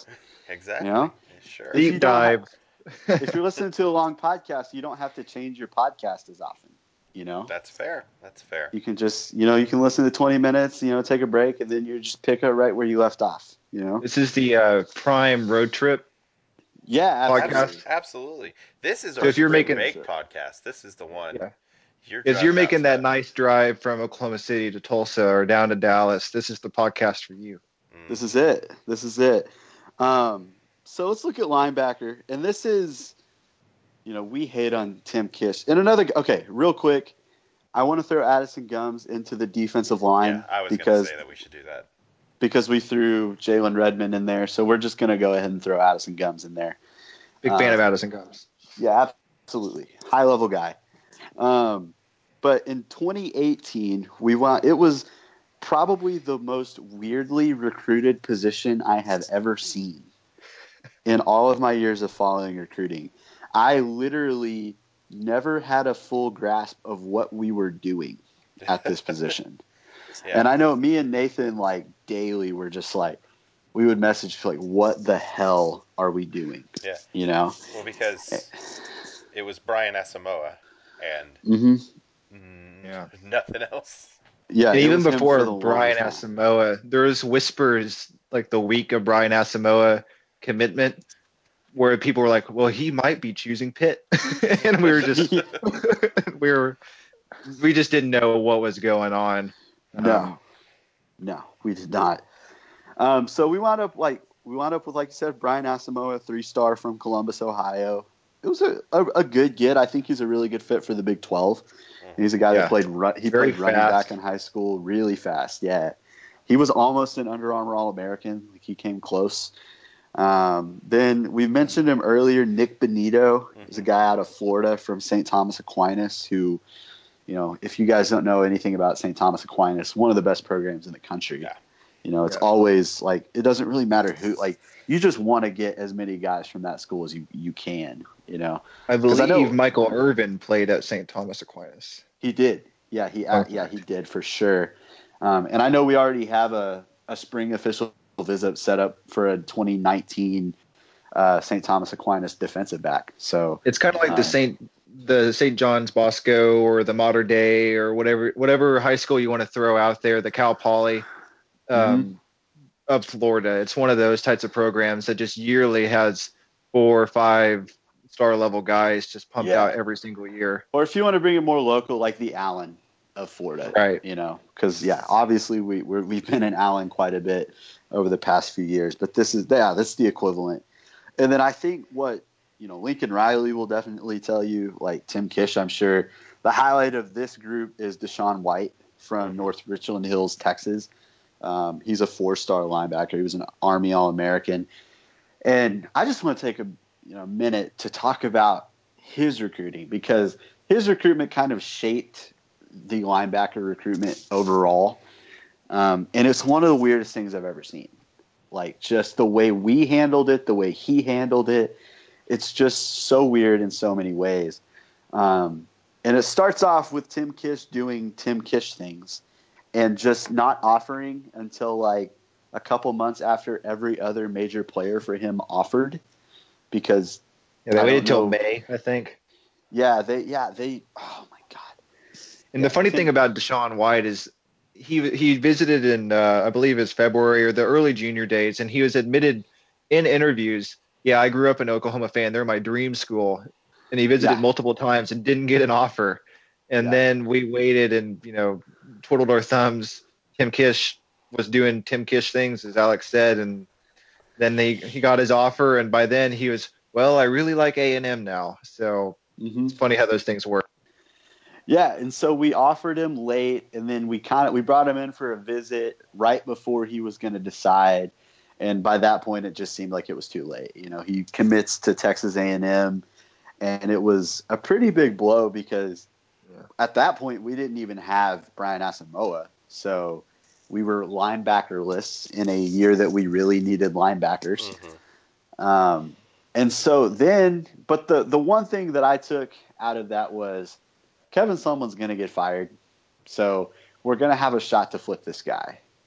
And it was odd because he even he was vocal about that too. He was like, "I'm really I'm committed to Kevin Sumlin more than I'm committed to A and M," and he Yeah. acknowledged the fact that someone was on the hot seat, and that always kind of didn't make sense to me. It's like, well, you're you you acknowledge that Kevin Sumlin could very well not have a job, but you're going to commit to that rocky situation. Uh, it's just an odd decision to me. Yeah, it's like he could see it coming, but he just didn't care. It's weird. Um, but fortunately for us, Kevin Sumlin was fired, and we started pursuing Sorry, him again. And he he was he took his official visit on that Texas Tech weekend. That was just a huge success for us. Um, where we we it was like the eyeball Sunday where just there were eyeballs Oh, flying left and right on Twitter. What an incredible day.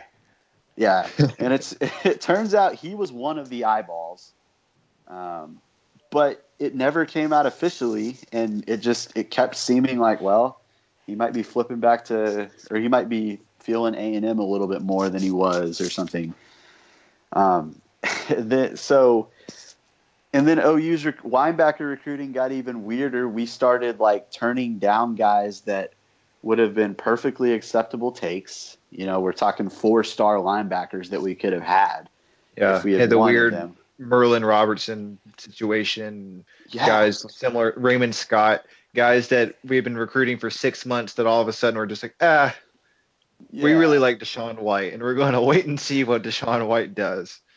Yeah, no, absolutely. And um, I guess, you know, it might look a little weirder from our standpoint than it did the coaches because DaShaun White apparently did commit to them on that tech trip, you know, because they wouldn't send the eyeballs out if he didn't, you know, but it, I guess it just took a little longer.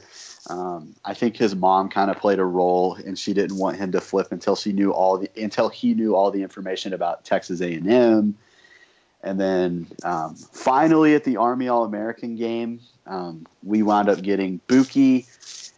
And that night, DaShaun White finally made the flip official Yeah. um, for us. And it was a huge relief because, Mhm. Yeah. like, if we didn't land this guy, by this point, we had turned away so many other linebackers that we were just going to be in a humongous hole. If Yeah, the question then up- becomes yeah. who who does OU even land at that point? Like, I don't even have a name that I could throw out there as a legitimate.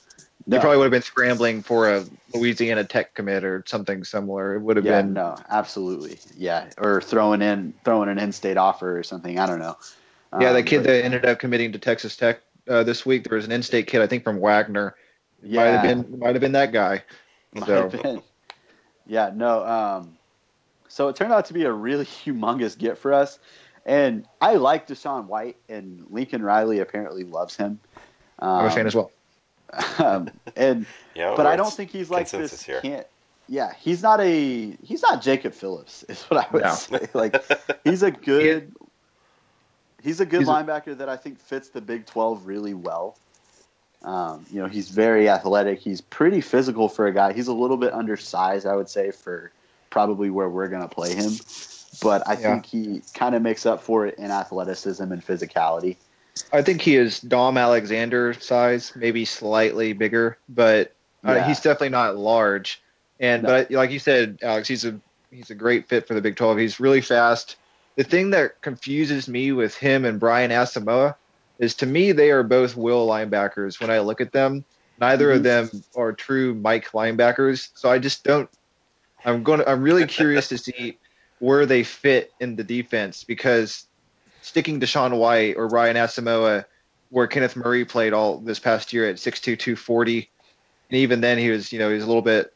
He was he was still he was a true freshman. He was he wasn't quite ready yet. Yeah. So I'm just really curious where they're going to stick those two guys because to me, at least off the cuff, just watching their highlights, looking at their kind of the way they're built, neither of them really strike me as that middle linebacker presence.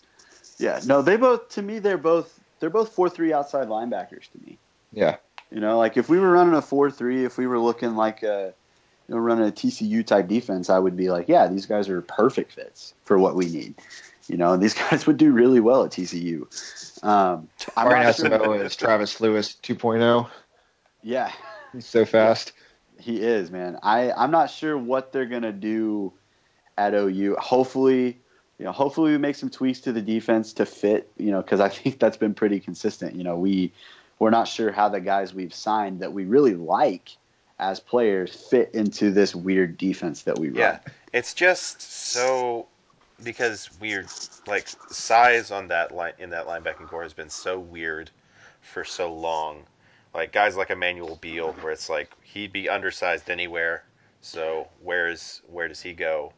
Like Right. this is I just feel like we're going to see a lot more of that sort of feeling of like, well, I don't understand why this player is playing where they are playing. Um, Mhm. I think that's going to be common moving forward. Yeah, I, I I really hope that's not the case, but I it wouldn't surprise me at all given who you know what what has been going on with this defense. Uh, so let's let's compare that, throw that back to the 2017 class. Um, everybody knows Kenneth Murray. You know, I think he exceeded all of our expectations. I know he ended the season really poorly, um, but if you had told me on signing day last season that he was going to start every game at middle linebacker for us, I would have said you're insane. So You have to remember that he's never played middle linebacker till you know the summer last year, late Yeah. spring camp. So Yeah, they switched him at he the was end a safety in high school. Yeah, yeah, he was either at, like he played a little bit of like edge linebacker, and then they switched him to Yeah. safety his senior year. He And wanted to be then- Von Miller, and he ended up being Ray Lewis, Yeah. or that you know, not even that- playing the same position. Right. Yeah, and so you know he I. I like what I saw from him this year as a true freshman. Absolutely. There were yeah. there were low points for him, but you know I think about how good he looked at times against Ohio State. exactly. Um, Yeah. There were there were plays against I think about even Oklahoma State where he would, you know, I think of one play specifically. We're down on the goal line. I think it was maybe the play before we forced the fumble with Mason Rudolph, and like he just makes like a huge yard saving tackle on, On Justice, Justice Hill. Hill, Yeah, like he him like he read the play perfectly and he was athletic enough to chase down Justice Hill for like a one yard gain or something instead of giving up the forty yard gain that, you know, then they're off and running on a great drive. And then I we think that's- obviously go ahead. Yeah. I was just going to say, I think that's the thing that really jumps out in like flashes with Kenneth Murray is closing speed. Absolutely. It's just Yeah. something that we haven't had in a while. I remember that, like you, you mentioned Ohio State. There's the one um, play where he basically forced JT Barrett to throw the ball early, um, get it out of his hand because was he shot fourth through the gap. I think, yeah, Yeah. I don't quite remember the situation, but I just remember thinking, man, that's the fastest. I remember us Yeah. having have an inside linebacker in quite some time. Yeah, Yeah, no, no. he is a he's a high level athlete for sure, and he's got incre- he's got great size for the position. You know, um, he's just a guy that's going to have to start trusting his eyes a little bit more yeah. um, because, like, you know, the Georgia game was a disaster. There's no other way to put it. Like he Mhm. he Yeah, was a too huge much. yeah. There was a he was a humongous reason why the you know Sony Michel had a career day against us. Um, in addition to Kenneth Murray, we had Levi Draper, um, who there's been some interesting things coming out about him in terms of his size this spring. Like, there's been rumors that he's up to like 235, 240, and he's running like below four six. You know, so um, that's another guy. Like, you know, if he's really doing that kind of thing, like that's a high level athlete that's going to do really well in this conference. Yeah. Provided he has working labrums. Yeah. that's that's the thing. Hope you just have to hope he's healthy from the same thing that took out um, Kennedy Brooks, torn labrum. Yep. Yep. Yeah. Which we actually kind of have some interesting news about torn labrums. Do we want to talk about that at all on this podcast? Yeah. So I've got Medical friend- breaking news. Yeah, I've got a friend who he was in a situation I forget where he was. He might have been at like a church or something. And I think he was talking to Caleb Kelly about the season or something. And Caleb Kelly told him that he like partially tore his labrum at the beginning of the season, like week three, um, and played through it for the rest of the year. And you know that could be probably the best explanation to date as to why his season kind of went how it went. You know, because if you think back to like week three, you know that stretch of the season was probably his worst stretch of the season. You know, you the Tulane game, I think. yeah, that's Tulane. Then you've got Baylor pretty soon after that, and Yeah. Iowa State. Like that was probably some of his worst games of the season. And then as the season progressed, by the end of the season, he was making some plays. Um, Yeah. So that Makes that be- interception he had against Tech more impressive than if he was doing that with the torn labrum. Yeah. Yeah, He elevated for that catch. Uh huh. Yeah. So you know maybe we're we're in for a the the Caleb Kelly season with, that we thought we were going to have this year might be coming next year if he can stay healthy. Um, but yeah, last linebacker from this class, um, Jakir Daly. We talked about him a little bit earlier. He's kind of a guy that I think he's playing Sam right now behind Caleb Kelly. I'm not entirely sure about this. hmm Um, Well, Yeah, that's the thought. Um, he's kind of that Devante Bond role a little bit. Yeah. Yeah, he's a guy that he was he he played the edge. Like he was a, an edge player in high school, like pretty much a defensive end in high school. Um, and he's come to OU and I think he's you know, I was talking he's about 6'2, 240, 245 pounds. So he's another guy like we did a really good job of getting guys that with Yeah. adequate size in the 2017 class. Him and I Nik would say. Bonitto are very similar to me, so it makes me think that they want that damn linebacker to have some pass rush ability. Yeah, I think that, and I think that's really smart. Like, you know, in this conference especially, like you, yeah, to be able to get multiple pass rushers on the field that can also do things in space um, when you need them to. Like, I think that's really smart. A really smart way to go about it. Um, but if we're comparing the classes, Oh um, wait, are we are we holding? Are we putting Ryan Jones into that group as well? Is he a linebacker now? How are we how are we classifying Ryan Jones? Yeah, I think we probably should probably should put him in the linebackers. I think that's that, that seems to be what he's playing now. So we'll, we'll throw him in with the linebackers. Um, and to me, he is if you go back to like Keenan Clayton, like he is that Yeah. kind of guy. That is who I see when I see Ryan Jones.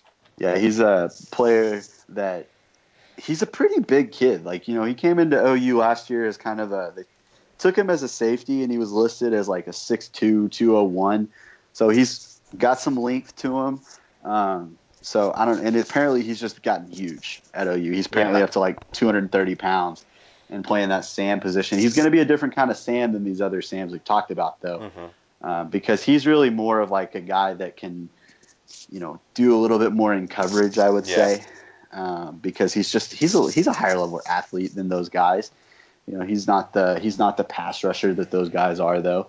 Um, I, I'm be- interested to see like if we were playing again, if we were playing a four three.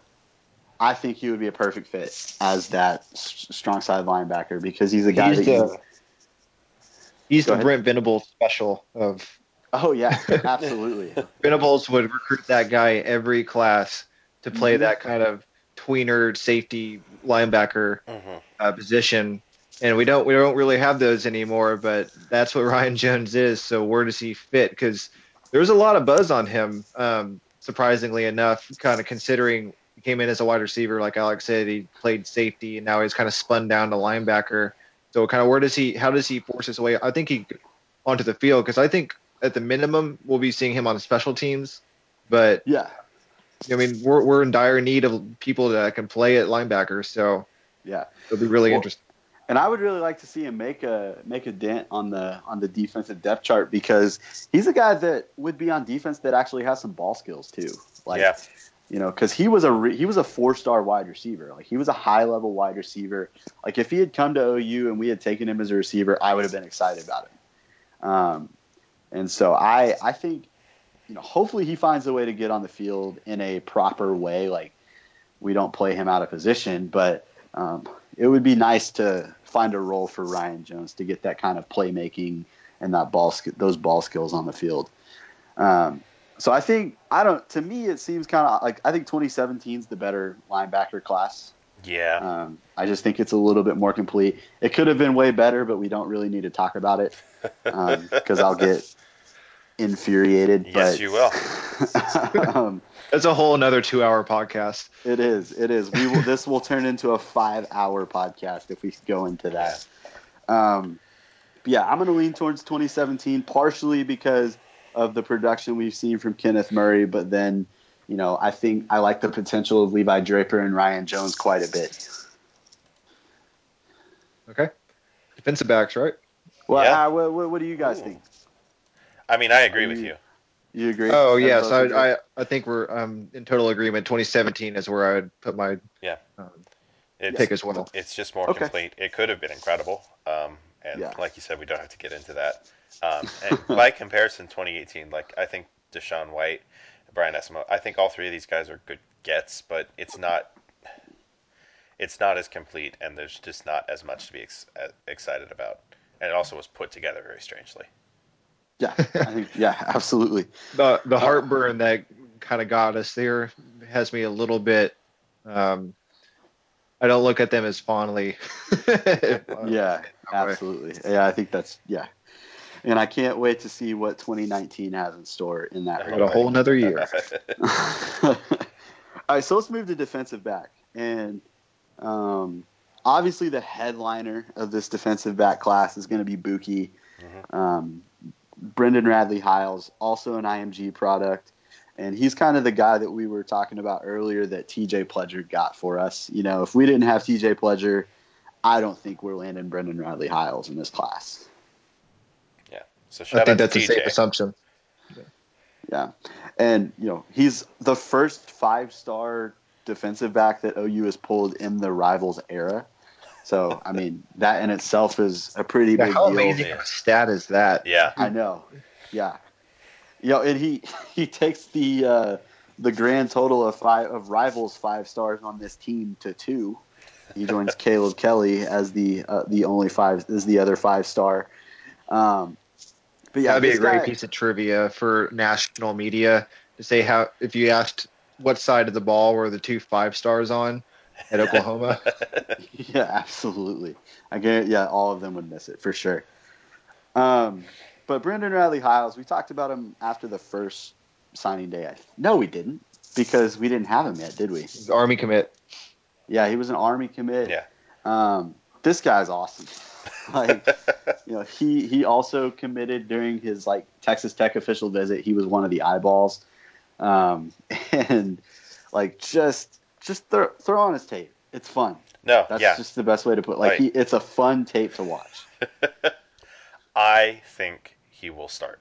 Like I think he's going to walk into a starting position. Yeah, I think oh, that so I, game one, huh? So when it, the FAU game, you think Brendan Riley House is going to be trotting out with Parnell or somebody else? I mean, I have an undying love for Tre Brown.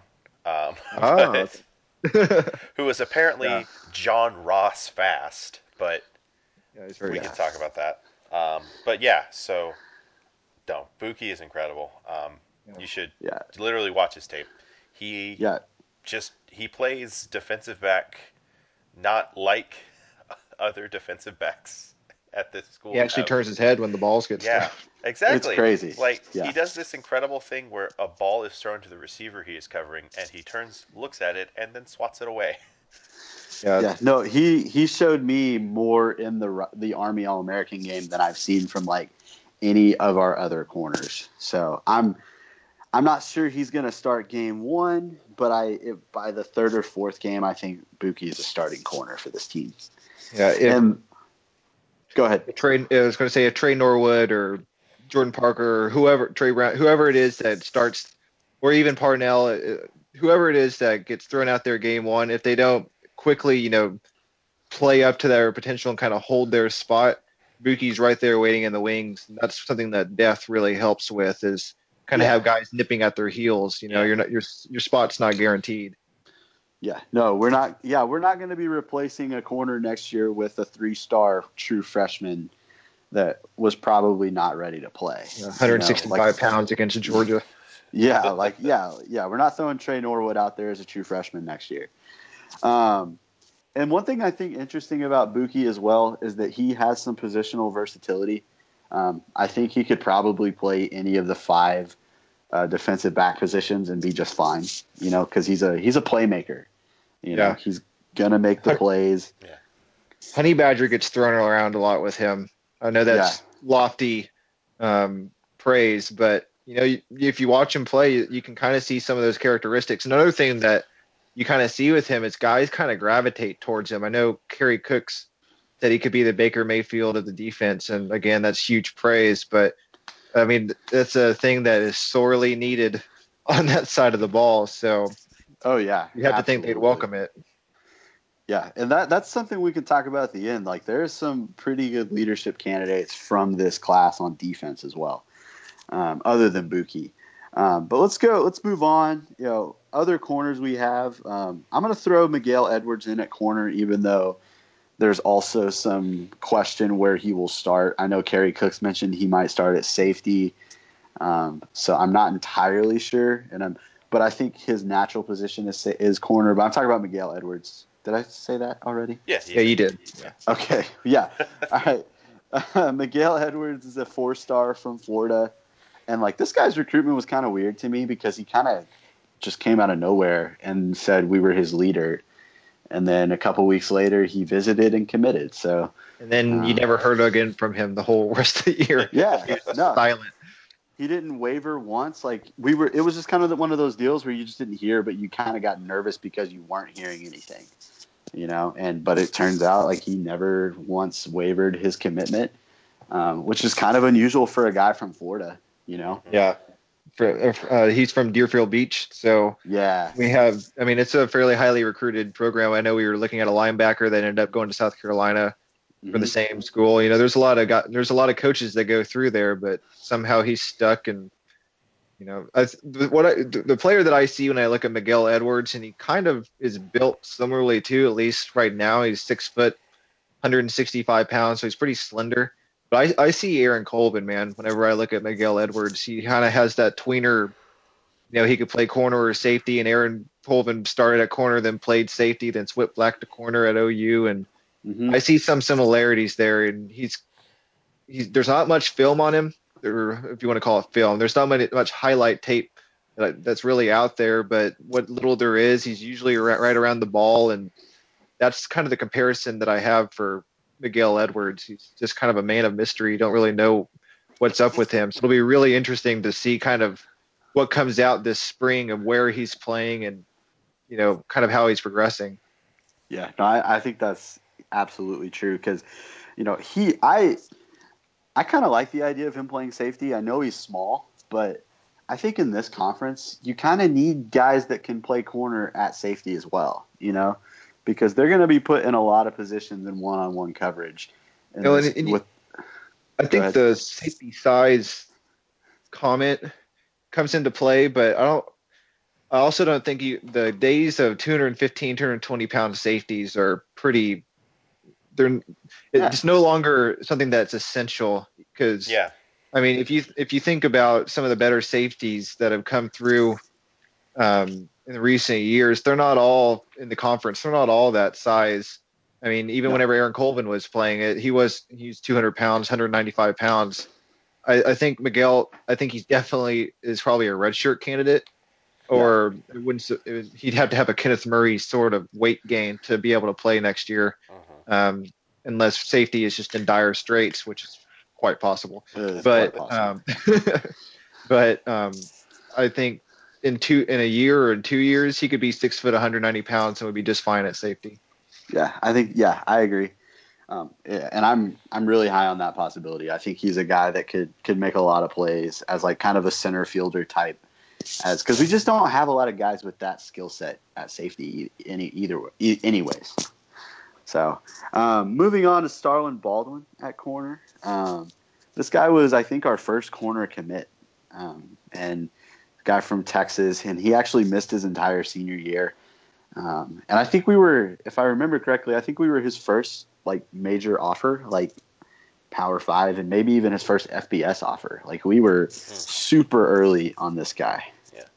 Big Starlin Yeah. fans. That's uh Yeah, Great name. yeah, He, uh, he he It's tore his name. ACL, so this is a guy that I'd be surprised if he plays next Yeah. year. Mhm. Um, he's probably a redshirt guy uh, for twofold reasons, really, because he tore his ACL and he's also really thin. Um, but he's a guy that kind of he could be sort of the he's kind of I, I hate I don't really like the word, but for lack of a better word, scrappy. He kind of he he's really competitive and um, pretty another odd word twitchy. He Yeah. those recruiting buzzwords that people like to throw around. yeah. Um, he's almost to me he could be maybe a little bit higher caliber of an athlete as Zach Sanchez. I don't know if he's as good of a cover man. He might be. Mhm. I don't know, but that, that could be someone maybe that would be a decent comparison for him. Yeah, I think that's fair. Yeah, he might a guy that might struggle with with open field tackling, but hmm Yeah, um, if he's able to make plays on the ball, you kind of put up with that a little bit. Yeah. and hopefully he doesn't Uh, bite on the double move quite as often. Yes, please, Yeah. please, Starlin, don't do that. Um, so let's move over to safety because I think overall, if I were to look at a position in this 2018 class that I'm disappointed in, it would have to be safety. Josh Proctor broke our hearts. Yeah, we needed Josh Proctor. Josh Proctor would have, like, I feel, um, like, I personally think, you know, I like this 2018 class a little bit more than 2017, but if we had Josh Proctor to add on top of it, I don't even think it'd be close. You know, I think, you know, Josh Proctor is was that caliber of player. Um, maybe maybe the best safety in the country for what we needed in our defense. Um, but so the the guys we wound up with, we wound up with another Union product um, in Pat, Patrick Fields. Um, you know, for for those of you who don't know, Nathan is from Union, and so Union. obviously, Correct. you know, he uh, he has a soft spot for all the Union guys. Um, but Patrick Fields was he was maybe one of the more important guys in this class. You know, I don't. He's a three star recruit from you know from Union, but he was kind of the ringleader for this class. You know, he kind of we we kind of went through a tough stretch early in the process where we kind of lost out on a lot of guys that we were thinking we were going to get, and he was always like the constant guy that was, you know, he, he was willing to talk crap on Twitter to to Texas recruits and stuff, and he was just one of the more vocal guys in this class. And like you, you need guys. You need a guy like that in every class. And, You know, the 2017 class. I don't think there's any question Justin Broiles played that role. Yeah. Um, but Pat Fields was absolutely that player, and he's a good player too. Like he's, I know um, there's been a lot of rumors that he could play nickel, and while I think that is probably a natural position for him, I don't. I think he's going to have to play one of the safety spots at least this year, just because we don't have enough guys back there. I think nickel is his most, like you said, natural position. To me, he's Will Johnson. And I know there Yeah. might be some people that kind of recoil when I say that, but Will Johnson was also a pretty good nickelback when he was healthy. Yeah. Um, Yeah. So I think that's how I've se- always seen Pat. Patrick is um, a very, very smart player. Whenever I watch him, and the other thing that might surprise people about Patrick Fields is he is willing to hit people. He'll go up and hit guys pretty hard. Um, and along with the other safety that we'll talk about here in a minute, that's something that you don't see very often from OU uh, safeties in the past five years. So Oh, yeah. um, that'll be really interesting to see if he continues doing that. But at the least, I think he's someone that can get guys lined up, um, and that he'll he's just a very smart guy. And if he ends up playing safety, I guess he could play free. I think he's more of a strong safety, more natural in the box. But hmm at the same Yeah. time, all of our safeties you probably could say that for. So somebody has to play free, play free. Yeah. So maybe that'll be Pat.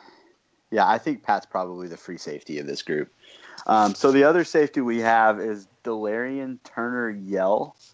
Um, he's a Hempstead, Texas product. He's a three-star recruit as well, and we kind we took him from Baylor. He was committed to Baylor for a long time, and he came down for that barbecue that we had this summer, and it just seemed like he fell in love with us, you know, and um, you know he flipped a few like a couple weeks later, I think. Um, and this guy, in addition to Buki, maybe the most fun film you're gonna watch. You know, like he just flies everywhere.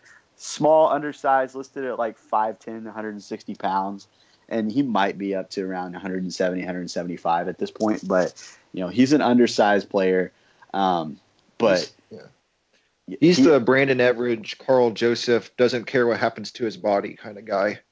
Yeah, no, like yeah, there he has no regard. He is flying around, you know, doing things with his body that he probably shouldn't do. But you know, it's it's fun to watch, and we haven't had a guy like that in a while.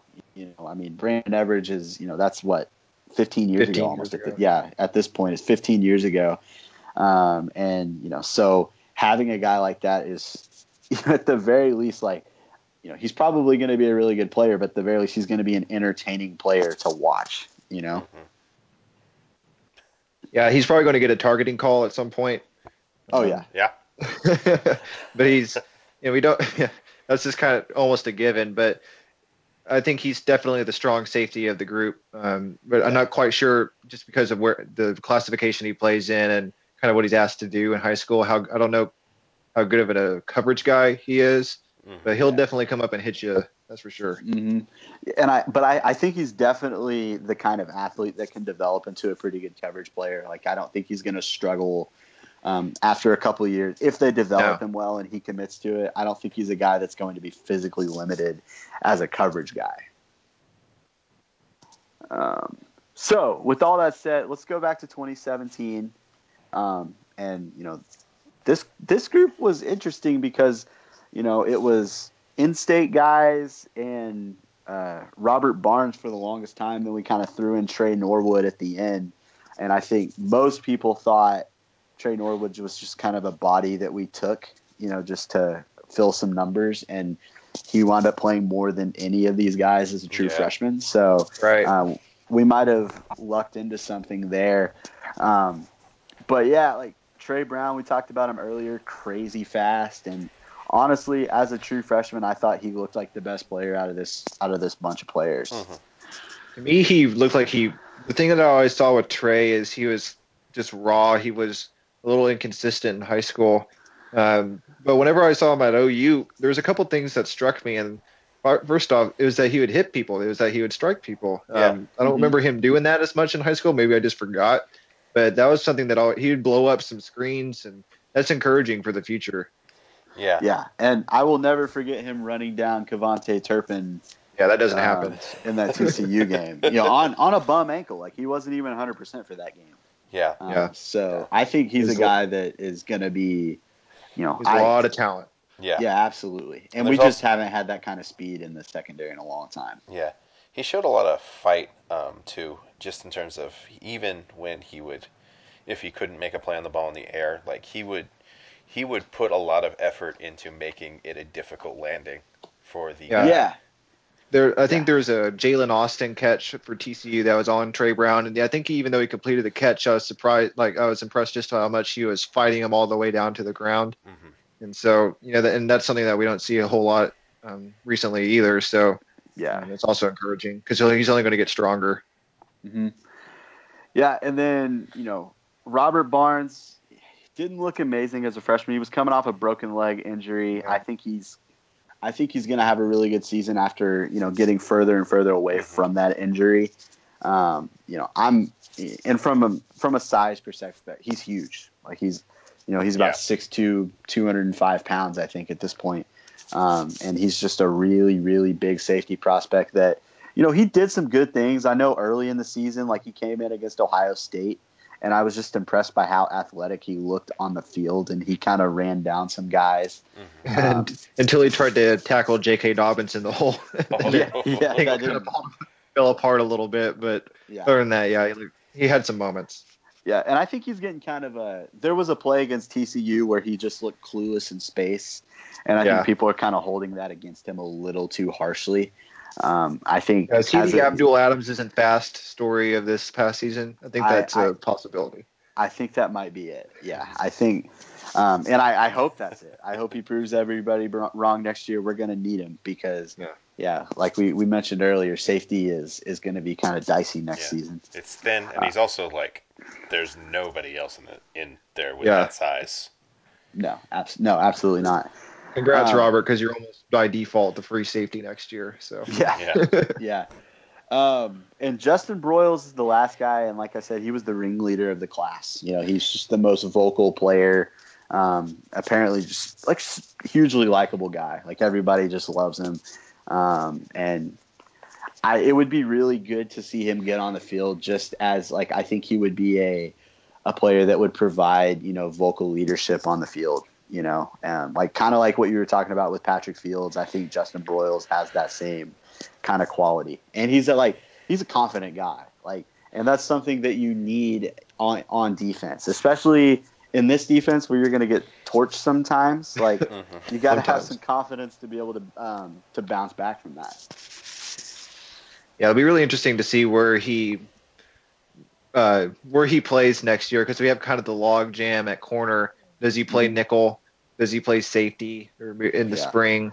Just yeah. kind of where he uh, ends up. Yeah, I'm gonna go ahead and I'm I'm gonna go out. I, I think Justin Broiles is starting nickel next year. I think, I think that makes a ton of sense. Up. Yeah, yeah. Because I don't like you talked about Patrick Fields being Will Johnson, and I kind of think of Justin Broiles as a more athletic Will Johnson. Um, he's a guy, and he's not an amazing athlete. Like he's not Tre Brown from an athletic standpoint, but he is a better athlete than Will Johnson, and I think he's a guy that could really flourish in that nickelback role much like yeah. Will Johnson did, but maybe at a higher level. I can see that. Um, so when it comes down to it, um, who do we have? Do we have the 2018 defensive back class or the 2017? Um, I I kind of think that the 2018 defensive back class, just because of Buki, like, mm-hmm. is, yeah, it's close. Um, Ryan, I think I'd side with you there as well. I like, I think the best player of either class is Brendan Radley Hiles or Buki, so yeah. I, am probably going to have to go with that just for that fact alone. Okay, well, I'm going to go on the opposite. I'm going to go 2017 just because I'm a little bit higher on Robert Barnes um, mm-hmm. than most people. I think he's going to be a guy that really kind of you know, I, I just like what he can bring from a size and athleticism standpoint. And then I think out of Tre Brown, Tre Norwood, and Justin Broiles, I think we're going to have, if not one starter, you know, maybe two starters out of those three um, next year. Because, I, like I said, I think Justin Broiles starts at nickel, and I think Tre Brown's got a really good shot at, at corner. Um, so that might consist of three starters in the 2018 team. So I'm going to go with 2017. I do agree that Buki is the best player, but I think um, I think I like two, three, and four better from the 2017 class than I do in the in the 2018 class. That's fair. Yeah, hard to, hard to argue if that turns out to be the case. Yeah. Um, so that pretty much does it. Like so, from an overall standpoint, um, which class would you take, 2018 or 2017? Hmm. Ooh, that's, jeez. Um, I really like all of the line talent that 2018 brings on both sides. Mm-hmm. Um, so I, I, I think I'm gonna say 2018 because of that, and also TJ Pledger and Pledger and Buki. Um, mm-hmm. I, so I think I'm gonna say 2018. But man, 2017 skill guys were incredible. Yeah. I think Ryan and I are have been in step most pretty much the whole discussion. Front seven is such a priority, and I think and Lincoln's just been kind of harping on that, which is heartening to see or hear really because he's repeatedly said that in his opinion, you know, defensive line is the most important position group outside of quarterback, and I think that is vital in kind of separating yourselves from the to be the truly elite upper echelon teams, the Ohio States and the Alabamas. And I know we beat Ohio State, but to be able to consistently do that, mm-hmm. just see just see what Clemson five years ago with Tajh Boyd, and they were a good team that was challenging Ohio State in the Orange Bowl and also getting wrecked by West Virginia, but we won't talk about that. Um, to where they are now with you know three probable first round draft picks and also a second round draft pick on their defensive line next year, Yeah. you know, that's the difference between winning national titles and competing to get in the title game. You know what I mean? So Yeah. if we, I, I would also take the 2018 class just because I think the lines on both sides are more developed and more um, of Mhm. that upper tier than what the 2017 class was. Yeah. Yeah, I'm gonna go 2018 as well, just because we we addressed the premium positions better. Like that, we got the offensive tackles that you need to compete at a high level, and then like you said, the defensive line is just so much better in 2018 from a from a talent standpoint. On paper, we don't obviously know what they're gonna do at OU, but it looks like they're going to be more productive at OU than the the 2017 class. Um, so just that difference, like it wouldn't even matter, honestly, like about the other positions. I would probably take 2018 just because it's been so long since we've had a great defensive line class like we have this year. Um, so, seeing as how we're over two hours now, Yeah. um, do we want? If we should probably, we had some other things we were gonna maybe talk about, but maybe we should just leave those out. yeah. We were going to talk briefly about um, some wider um, recruiting trends, like nationally. Mostly just about how Georgia was absurd this year. Yeah, they Um, wound up yeah. with eight five stars according to Rivals. Yeah, which is ridiculous. Kirby Smart, Kirby Smart is a heck of a recruiter. Yeah. You know, it, it makes things easier when you have four or five stars in your own state, but still. Yeah. Yeah. Yeah, Mark No, Richt wasn't always landing those guys, so Yeah. that's the difference. It's incredible Yeah. because there is still a part of me that looks at the Mark Richt firing and it's just like, why did you do that? That was so dumb. That was such a bad decision. Um, but Kirby Smart's doing his best to make me seem like an idiot. So yeah, yeah. and look no, where they Bama are- ended up ranked this year. Only a measly top six class or whatever it was. With yeah. Kirby, they were top one. So what does that tell you? uh, that's Well, how Nick's I- washed. And I think I think a lot of those done. guys that Georgia wound up getting in terms of the five stars, I think those are, they kind of took them directly from Alabama. So that Yeah. probably kind of kept Alabama from having another top five class like they've had pretty much since Nick Saban's been there. They did get Pat Surtain though from Oh, LSU. So Ed Orgeron not having his best day, but No, no, Such that's that's going to end in a spectacular fashion. That's going to be Yeah. amazing next year. You you have to think that Dave Aranda took that two million dollar pay raise instead of going to A and M just because he knows once that Ed Orgeron ship goes down in a ball of fire, he will be the person that assumes control. That has to be in the back of his mind, right? I think that's exactly why he took that job. Um, otherwise, wh- who would you rather attach yourself, Edo or Jimbo? Like I would probably attach myself to Jimbo, Yeah. um, Yeah. unless I knew I had an inside track at getting that LSU job. Um, so, do we want to just call it? 'Cause I So we think- I should probably talked- call it. I think we've talked long enough about, about this class.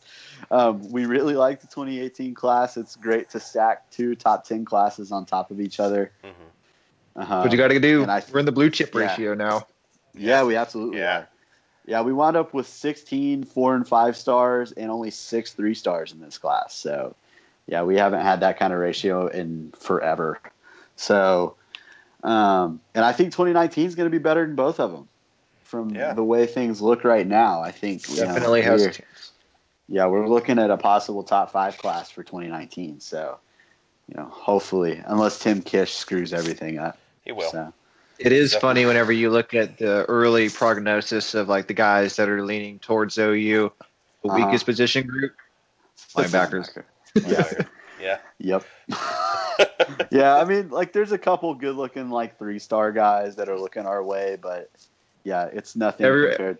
yeah. Everywhere else, Every- we've got like four and five stars looking at us. Just compare what wide receiver looks like to what linebacker looks like, and it writes the whole story. Yeah. Yeah, basically. Yeah. All right. Well, Ryan, you want to wrap this thing up? Sure, sure thing. Uh, thank you for listening to the Oklahoma Drill with us this wonderful, wonderful signing day week. Uh, obviously, thanks to Nathan for coming on. We've been trying to get him on for like three years now, um, and finally just bothered to go ahead and learn about technology so it could happen. Um, yeah, thanks for having me. no problem. But we should we should do this again sometime. Um, you can subscribe to the podcast on iTunes, um, on the Google Play Store, or on Podbean. Um, if you enjoy the podcast, feel free to leave us a review. Um, you can follow the podcast on Twitter at Oklahoma underscore drill. Follow us individually at RW Maxey and at Alex P. Purdy. Nathan, I think your Twitter is protected. Um, It is. So, So you could try and follow me, but I'd have to accept, and that probably won't happen. yeah. So, um, I think that's going to about cover it. Um, this is a solid two hours of podcast for you to digest at your leisure. Um, so I think we're I think we're done. All right.